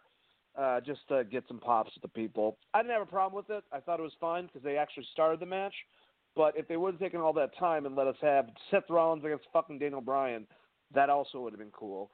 Uh, but either way, Rollins beat Daniel Ro- Bryan. Rollins pinned Bryan with a stomp after the match. Baron Corbin attacked Rollins from behind with a chair, laid him out with the end of days, and posed over him with the Universal Belt. Uh, no special guest referee was announced, but we know it's not Paul Heyman. Chris, what did you think about this last match? And can we can we get some more of Seth Rollins and fucking Daniel Bryan, just like him and AJ, or is that going to be it? no, hopefully we get more. I like they gave us an actual finish. I want to know who restarted the match because Shane McMahon was the uh, the manager on hand, and he definitely didn't restart the the shit. So I guess the ref restarted it. I wish they would have clarified Mm-hmm. that. Outside of that, you know, I'm fine. At least it EC3. was what I thought they were going to do. What I thought they were going to do is here's 10 minutes of a match, and at the very end, Corbin's going to fuck over fuck over Rollins, and Rollins will win by DQ, and it doesn't hurt Bryan. I thought immediately that's what they're going to do, and at least they gave us the finish before you know Corbin attacked him. So I can't complain too much, even though it is fucking weird to have a match randomly restarted by who I can only assume is the Raw anonymous GM we never got a payoff on. All right, let's go on to SmackDown. A little bit not as uh, not not as lovely, but still a pretty decent show. It just started off. I'm getting sick of this. I know that you are, Chris, too. It's just this Dolph Ziggler thing. The intensity and the acting level that he's bringing towards it, I mean, is fine, but I'm not fucking convinced out of anything that he's saying. And I know that he's probably going to go away as soon as this is over with. Uh, but he's already lost but he gets to have another match, and it should have been him. It should have been him. Throw up, blah. And then he went against Xavier Woods, and it seemed like Xavier was actually getting the better of him. It, it seemed like he should have dominated Xavier in the match, but it, you know, before that, the New Day, Sami Zayn, and Kevin Owens were all ejected from ringside. Uh, I love that KO is whatever, whoever's lackey basically now. Um, Ziggler pinned Woods after dropping him with a super kick while he was tied up in the ropes. Um, yeah, this is whatever. I'm glad. I, I I'm just looking for this match to be over. I don't think this does anything for anyone, and it certainly doesn't rise the stock for Dolph Ziggler. He's a good worker, but it just this is the situation. it, it, there's nothing. There's nothing convincing about this fucking thing at all. At all. Yeah, I mean, this is like I said, this is just carryover to get to Kevin Owens versus Kofi again, more than anything else, just because that match was fucked by uh, Saudi and Kevin not going. Um, I, my wife called it bad high school play acting with Dolph, and I think that's a good way to put it. As far as I like, I know he's trying his best and being intense, but you can't say it should have been me when you're a former heavyweight champion. Like I know they don't fucking it. bring that up, but he's like a two-time fucking champion. Like I I don't know. It, it also it just harkens back to Raven saying, "What about me? What about Raven?" But when Raven did it, it was like way fucking better. And also like Dolph's heel accent and the way he accentuates words is fucking terrible. Um, He's gonna pop a vein Ah. in his neck. yeah, and whatever, man. I, I'm just I've been done with Dolph for a long time, and this didn't help him at all as far as like wrestlers I actually want to see on TV. I think him and Kofi will have a good match. I'm sure they will inside the cage, but uh, outside of that, I, I don't really care about it. I, I just they'll put on probably a decent match. All right, I'm going to start shooting these segments. Um, so Matt Hardy, Shelton Benjamin, and the B team had interviews with Baron Corbin to become the special guest referee for the Universal title match against Seth Rollins. It was pretty funny when Shelton Benjamin, uh, Matt Hardy came out and said, "Senor Benjamin," and Shelton Benjamin goes, "It's Mister." Uh, anyone that you know knows the Hardy compound, that was a that was a funny uh, little reference. But that's it for Matt Hardy who is having another baby, I believe. So congratulations, Matt. Um, Congrats, Alexa Matt. Bliss at a moment. Yeah, and you know, Rebecca Hardy, I, she's she's absolutely gorgeous and seems like a diehard wife. So I would have as many children as I could with her. I knew you would. Uh, Alexa Bliss had a moment of bliss with Bayley and Nikki Cross. Bayley called Bliss entitled Princess. Bliss said Bayley is a placeholder because she peaked in NXT. Bayley then attacked Bliss and Cross made the save. Bliss then laid out Bayley with an attack from behind. Then backstage we had Apollo Crews um, told Zelina Vega he was looking for Andrade. She accused him of hitting on her. Andrade then attacked the shit out of him from behind. The camera zoomed out to show Chad Gable taking notes. Remember, Chad Gable's now on 205 Live. I don't really know. I'm glad to see him somewhere. Something's going on. I don't know what he's taking notes about. What do you think about these segments, Chris? I like that they've given me two weeks of Chad Jake Gable taking notes, and I hope they do something with it. I love the Senor Benjamin, it's Mr. Benjamin spot, specifically with Shelton talking about he, he was just going to fuck over Baron, so it made sense when he didn't get smashed with a chair. Um, and uh, yeah, like th- th- these segments were fun. Obviously, um, nothing crazy. Uh, I think the Andrade Apollo is just setting up, you know, a pre-match for whatever the pay-per-view is, probably. All right, so then we had Heavy Machinery defeating the B team uh, throughout this. I believe Daniel Bryan and Rowan were at ringside, and they were just basically talking down. No, actually, that's right. Something I was actually kind of happy about. Daniel Bryan, even though he insulted them somewhat about their demeanor and appearance, he built out, he built up his his enemies, the baby faces, to being on his level, so he can go against them as a good heel. That makes a lot of fucking sense. But anyways, Heavy Machinery got Dude. the win. Uh, following the compactor after the match, Rollins slammed a steel chair into the backs of the B team. What is up, Chris? Dude, that's it's a baffling idea, you know, like actually putting someone over on commentary that you have to face later on. I just a favorite spot of the entire match. He hits the caterpillar, and Corey or someone's I can't I think it was Tom Phillips or whatever was like, hey. He could do that to you, and Daniel Bryan's like, "No way, I'm way too fast. I just move out of the way." I hope they do Which I that. I, find- really do. which which I super popped for. Uh, Daniel Bryan was great on commentary. I think it was fun setting up this match, and uh, no way Daniel Bryan's going to get booed in Washington anyway. So it should be a fun match. All right, so backstage, Owens and Zayn complained to Shane McMahon about Rollins showing up. McMahon made a two out of three falls match. Two out of three falls is hot. It's it's good shit. Um, for later that night between Owens and Zayn against Rollins and Kingston. That's gotta suck. Did did KO forget that he's got some heat with Shane? Uh, that going up and complaining to him is probably not going to help out. Uh, Drew McIntyre cut a promo on Roman Reigns that was very angry and very Scottish. Along uh, McMahon and Elias, The Miz interrupted them to replay Reigns beating them up on Monday Night Raw. And then the uh, Authors of Pain had a brief backstage interaction with the Iconics. Then Paige, Kairi Sane, and Asuka faced off with the Iconics. We found out that in Tokyo, uh, Kairi Sane and Asuka will be going against the Iconics, and if they win that match, they will get a title match um, at a later date. I don't know why they fucking do that. If they beat them, why? Uh, whatever, it doesn't matter. Um, what do you think about all these segments, Chris? The one with Owens and Zayn's complaining to Shane, Drew McIntyre, and the other boys cutting a promo, The Miz coming out and causing some shit, and then the Authors of Pain, or not the Authors of Pain, uh, the match that we're going to have with the Iconics and the Kabuki Warriors. Gotta hate Could care less about the uh, care less about the match with you. I mean, obviously you're going to have the Kabuki Warriors win to set up a tag match, but you know you only have one other female tag team, so that they're automatically number one contenders. They shouldn't have to win shit to have a title match. Uh, the the Drew McIntyre promo I thought was really good, very angry, like you said, and it makes sense because he got put through a table. Uh, Shane, I think they could have done a better job telling it here, but him obviously just immediately shitting on Kevin Owens and putting him in a match does build into what that storyline was. So I think they could have done a better job detailing it, but I, I didn't have a problem with it at all. Um, I and also I, I missed it earlier, but that moment of bliss is the best moment of bliss they've done, and I thought those promos were really good between Bayley and uh, Alexa. I I completely agree on, with you on that. I, I did notice that. Uh, so basically, after commercial break, we have uh, Miz who called out uh, our Truth that was in the audience uh, to join him, and Awesome Truth went against Elias and Drew McIntyre. Elias eliminated Truth after connecting on a running knee in the corner. A host of mid carders came running down ringside to take the 24 7 belt. True took it from Shelton Benjamin, who I guess thought if you, it was like a fucking if you grab the belt, you have it. No one explained to him, whatever. And went running through the crowd. McIntyre pinned Miz after hitting the Claymore after the match. McMahon uh, picked Miz up for another Claymore.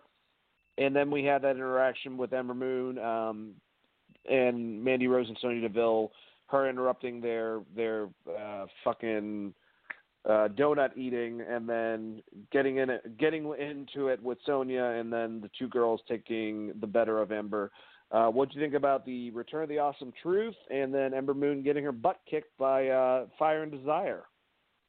I was really excited for the return of the Awesome Truth, even though I knew I wasn't going to get a full match. It was fun while it lasted. I think you know, I, Miz specifically cut an awesome promo right beforehand, a super babyface promo, And then unfortunately, like I, I texted you right before, I was like, well, he's just going to lose after cutting that promo, so it doesn't really matter. But uh, the the weird thing is, Elias is technically your 24/7 champion. He pinned he pinned R-Truth. The rules weren't off. R-Truth is like Drew Drake Maverick didn't technically win the title, so that fucked with me almost the rest of the night to be completely honest. The Ember Moon thing, I, I think that she's just injured and they're building to something. I, I don't know when she's actually coming back 100%. She was injured at Mania and, and they haven't really said anything since then. And I'm assuming this is just a build up to bring her back to give her something better to do. All right, the last two match. Well, one of them was a little segment beforehand, if you will. Uh, so R-Truth is about to leave. Uh, a referee is also an Uber driver, I guess.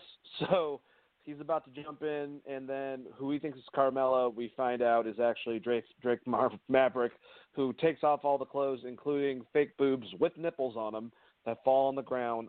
Um, such a stupid segment, but funny as hell. Maverick pinned R-Truth in the parking lot and won the 24/7 belt, and then he just stole the referee's car and got the fuck out of there. Uh, whatever. Still fun. Two out of three falls match. Kofi Kingston and Seth Rollins defeated Kevin Owens and Sami. Good match. Uh, the baby faces won both pins though, so it's like, what the fuck's the point of doing a two out of three? Uh, Kofi got the first fall after hitting a Trouble in Paradise, and Zayn Rollins pin Owens after hitting the stomp. What do you think about the ending of SmackDown with the R-Truth segment, and then the last match with the champions against Owens and Zayn? I liked Owens and Zayn. I liked the match. I thought it was a good match. I thought it was really weird they they did that first pin so fast, but uh, they put Kofi over strong, so I was fine with it. What I will say is, um, I think they're putting Kevin Owens and Sami Zayn into a tag team just based on the fact that they both, or he super kicked. You know, when when Sami got in trouble, Kevin did super kick the shit out of Baron Corbin on Monday, which I forgot to talk about. So I think they're going to be a tag team, and I, I know they have a tag team match at Stomping Grounds against the New Day. So that could be interesting. Um, the R-Truth thing, it was funny. I think they're building up to like Carmella's getting married. Drew, uh, Drake Maverick is getting married in real life really soon, and I'm wondering if they're going to do a segment where he gets beat for the title at his own wedding or something. So I'm actually kind of looking forward to see where that where that is going because that could end up being really really funny. But uh, yeah. All right, so let's go over stomping grounds. I'm going to throw out the match. I'm going to get, or I'm going to say the match. I'll say who I think is going to win. You tell me who you think is going to win, and then we'll go over all of this after we watch the event next Wednesday on the next show. Uh, Raw Women's Championship: Becky Lynch champion going against Lacey Evans. Becky is going to beat Lacey. What do you think? Becky, there's yep, Becky. All right, then we got WWE Championship. Another one I'm pretty uh, sure on. Kofi Kingston, the champion, is going against Dolph Ziggler. Kofi Kingston is going to win that that that match. Yep, same Kofi. I think Kofi wins. This one's interesting. It's the one between Samoa Joe and Ricochet for the U.S. belt. I actually think Samoa Joe is going to retain that unless Rey Mysterio gets himself involved and then they build something else and then Ricochet gets the belt. But Samoa Joe is who I got. I wish they'd get the title off Samoa Joe, but I don't think this is the time. Maybe in the future with Ricochet, uh, I'm going to go Samoa Joe, and I think they're just doing the storyline they were going to do with Rey minus Rey's kid. All right, so we got the SmackDown Women's Championship. Bayley champion going against Alexa Bliss. I actually think Alexa Bliss is going to pick this up, which is going to piss off a lot of fans. But who do you think? I think Bayley retains mostly because Alexa Bliss is technically on Raw, and uh, it's going to set up yep, dissension between her and, and Nikki Cross. Universal Championship match: Seth Rollins going against Baron Corbin. Seth Rollins better win that fucking match. I, I think there's going to be a lot of fuckery, but Seth Rollins wins at the end of the day. I definitely don't think Brock is going to be in fucking Tacoma in front of uh, the 4,000 seats they've sold thus far for this pay per view. Yeah, and I think you answered what the question was going to follow up at the end of this, so I don't think Brock's going to show up at all either. SmackDown Tag Team Champions Daniel Bryan and Rowan versus Heavy Machinery. This could be a good time to get the belts on Heavy Machinery to get Daniel Bryan in a feud somewhere else. Uh, but I could see him retaining. But I'm going to go with I'm going to go with Heavy Machinery. Who do you got? Uh, I feel like it's too soon, and they're going to build this out a little bit just because they don't have any other tag teams. So I'm going to go with Daniel and uh, Rowan right now. I hope that they get a championship uh, opportunity if one of them wins this because I don't see the point. But Xavier Woods and Big E going against Kevin Owens and Sami Zayn. Uh, I'm going to give it to Xavier Woods and Big E. Who do you got? I'm going to go with Kevin Owens and Sami Zayn. They need to win. Both of them have been getting beat a lot lately, and I do think your eventual storyline is either them going as a tag team or Kevin Owens getting another shot at the title that builds to something between him and Sami down the road. All right, Roman Reigns and Drew McIntyre. I'm actually going with Drew McIntyre from some type of fuckery. Agreed. I, I think you have to give Drew McIntyre the win here, as bad as I hate it, coming off the fact that Roman lost to Shane. But uh, I think they're going to flesh this out even more. All right, and our last one, Cruiserweight Championship. Tony Nese champion going against Kira Tozawa and Drew Gulak. I'm going to actually give it to Drew Gulak. If not, put him on NXT full time. He's fucking awesome. Uh, I think I'm going to stick with Tony Nese. I, they don't have really have a reason to take the title off of him, and I think he's been doing from the matches I've seen him doing on 205 Live. I think he's been doing a good job as their current champion. All right, guys, that's the show. Wrestling Geeks Alliance. Uh, me and Chris want to thank everyone listening. Check out GV Nation as a geekvibesnation.com for all of our news and everything else involved with our iTunes account and now our uh, Spotify account as well. Uh, Wrestling Geeks Alliance every Wednesday, 7 p.m. EST. Thank you guys so much out there, and let the geek vibes be with you. Peace out.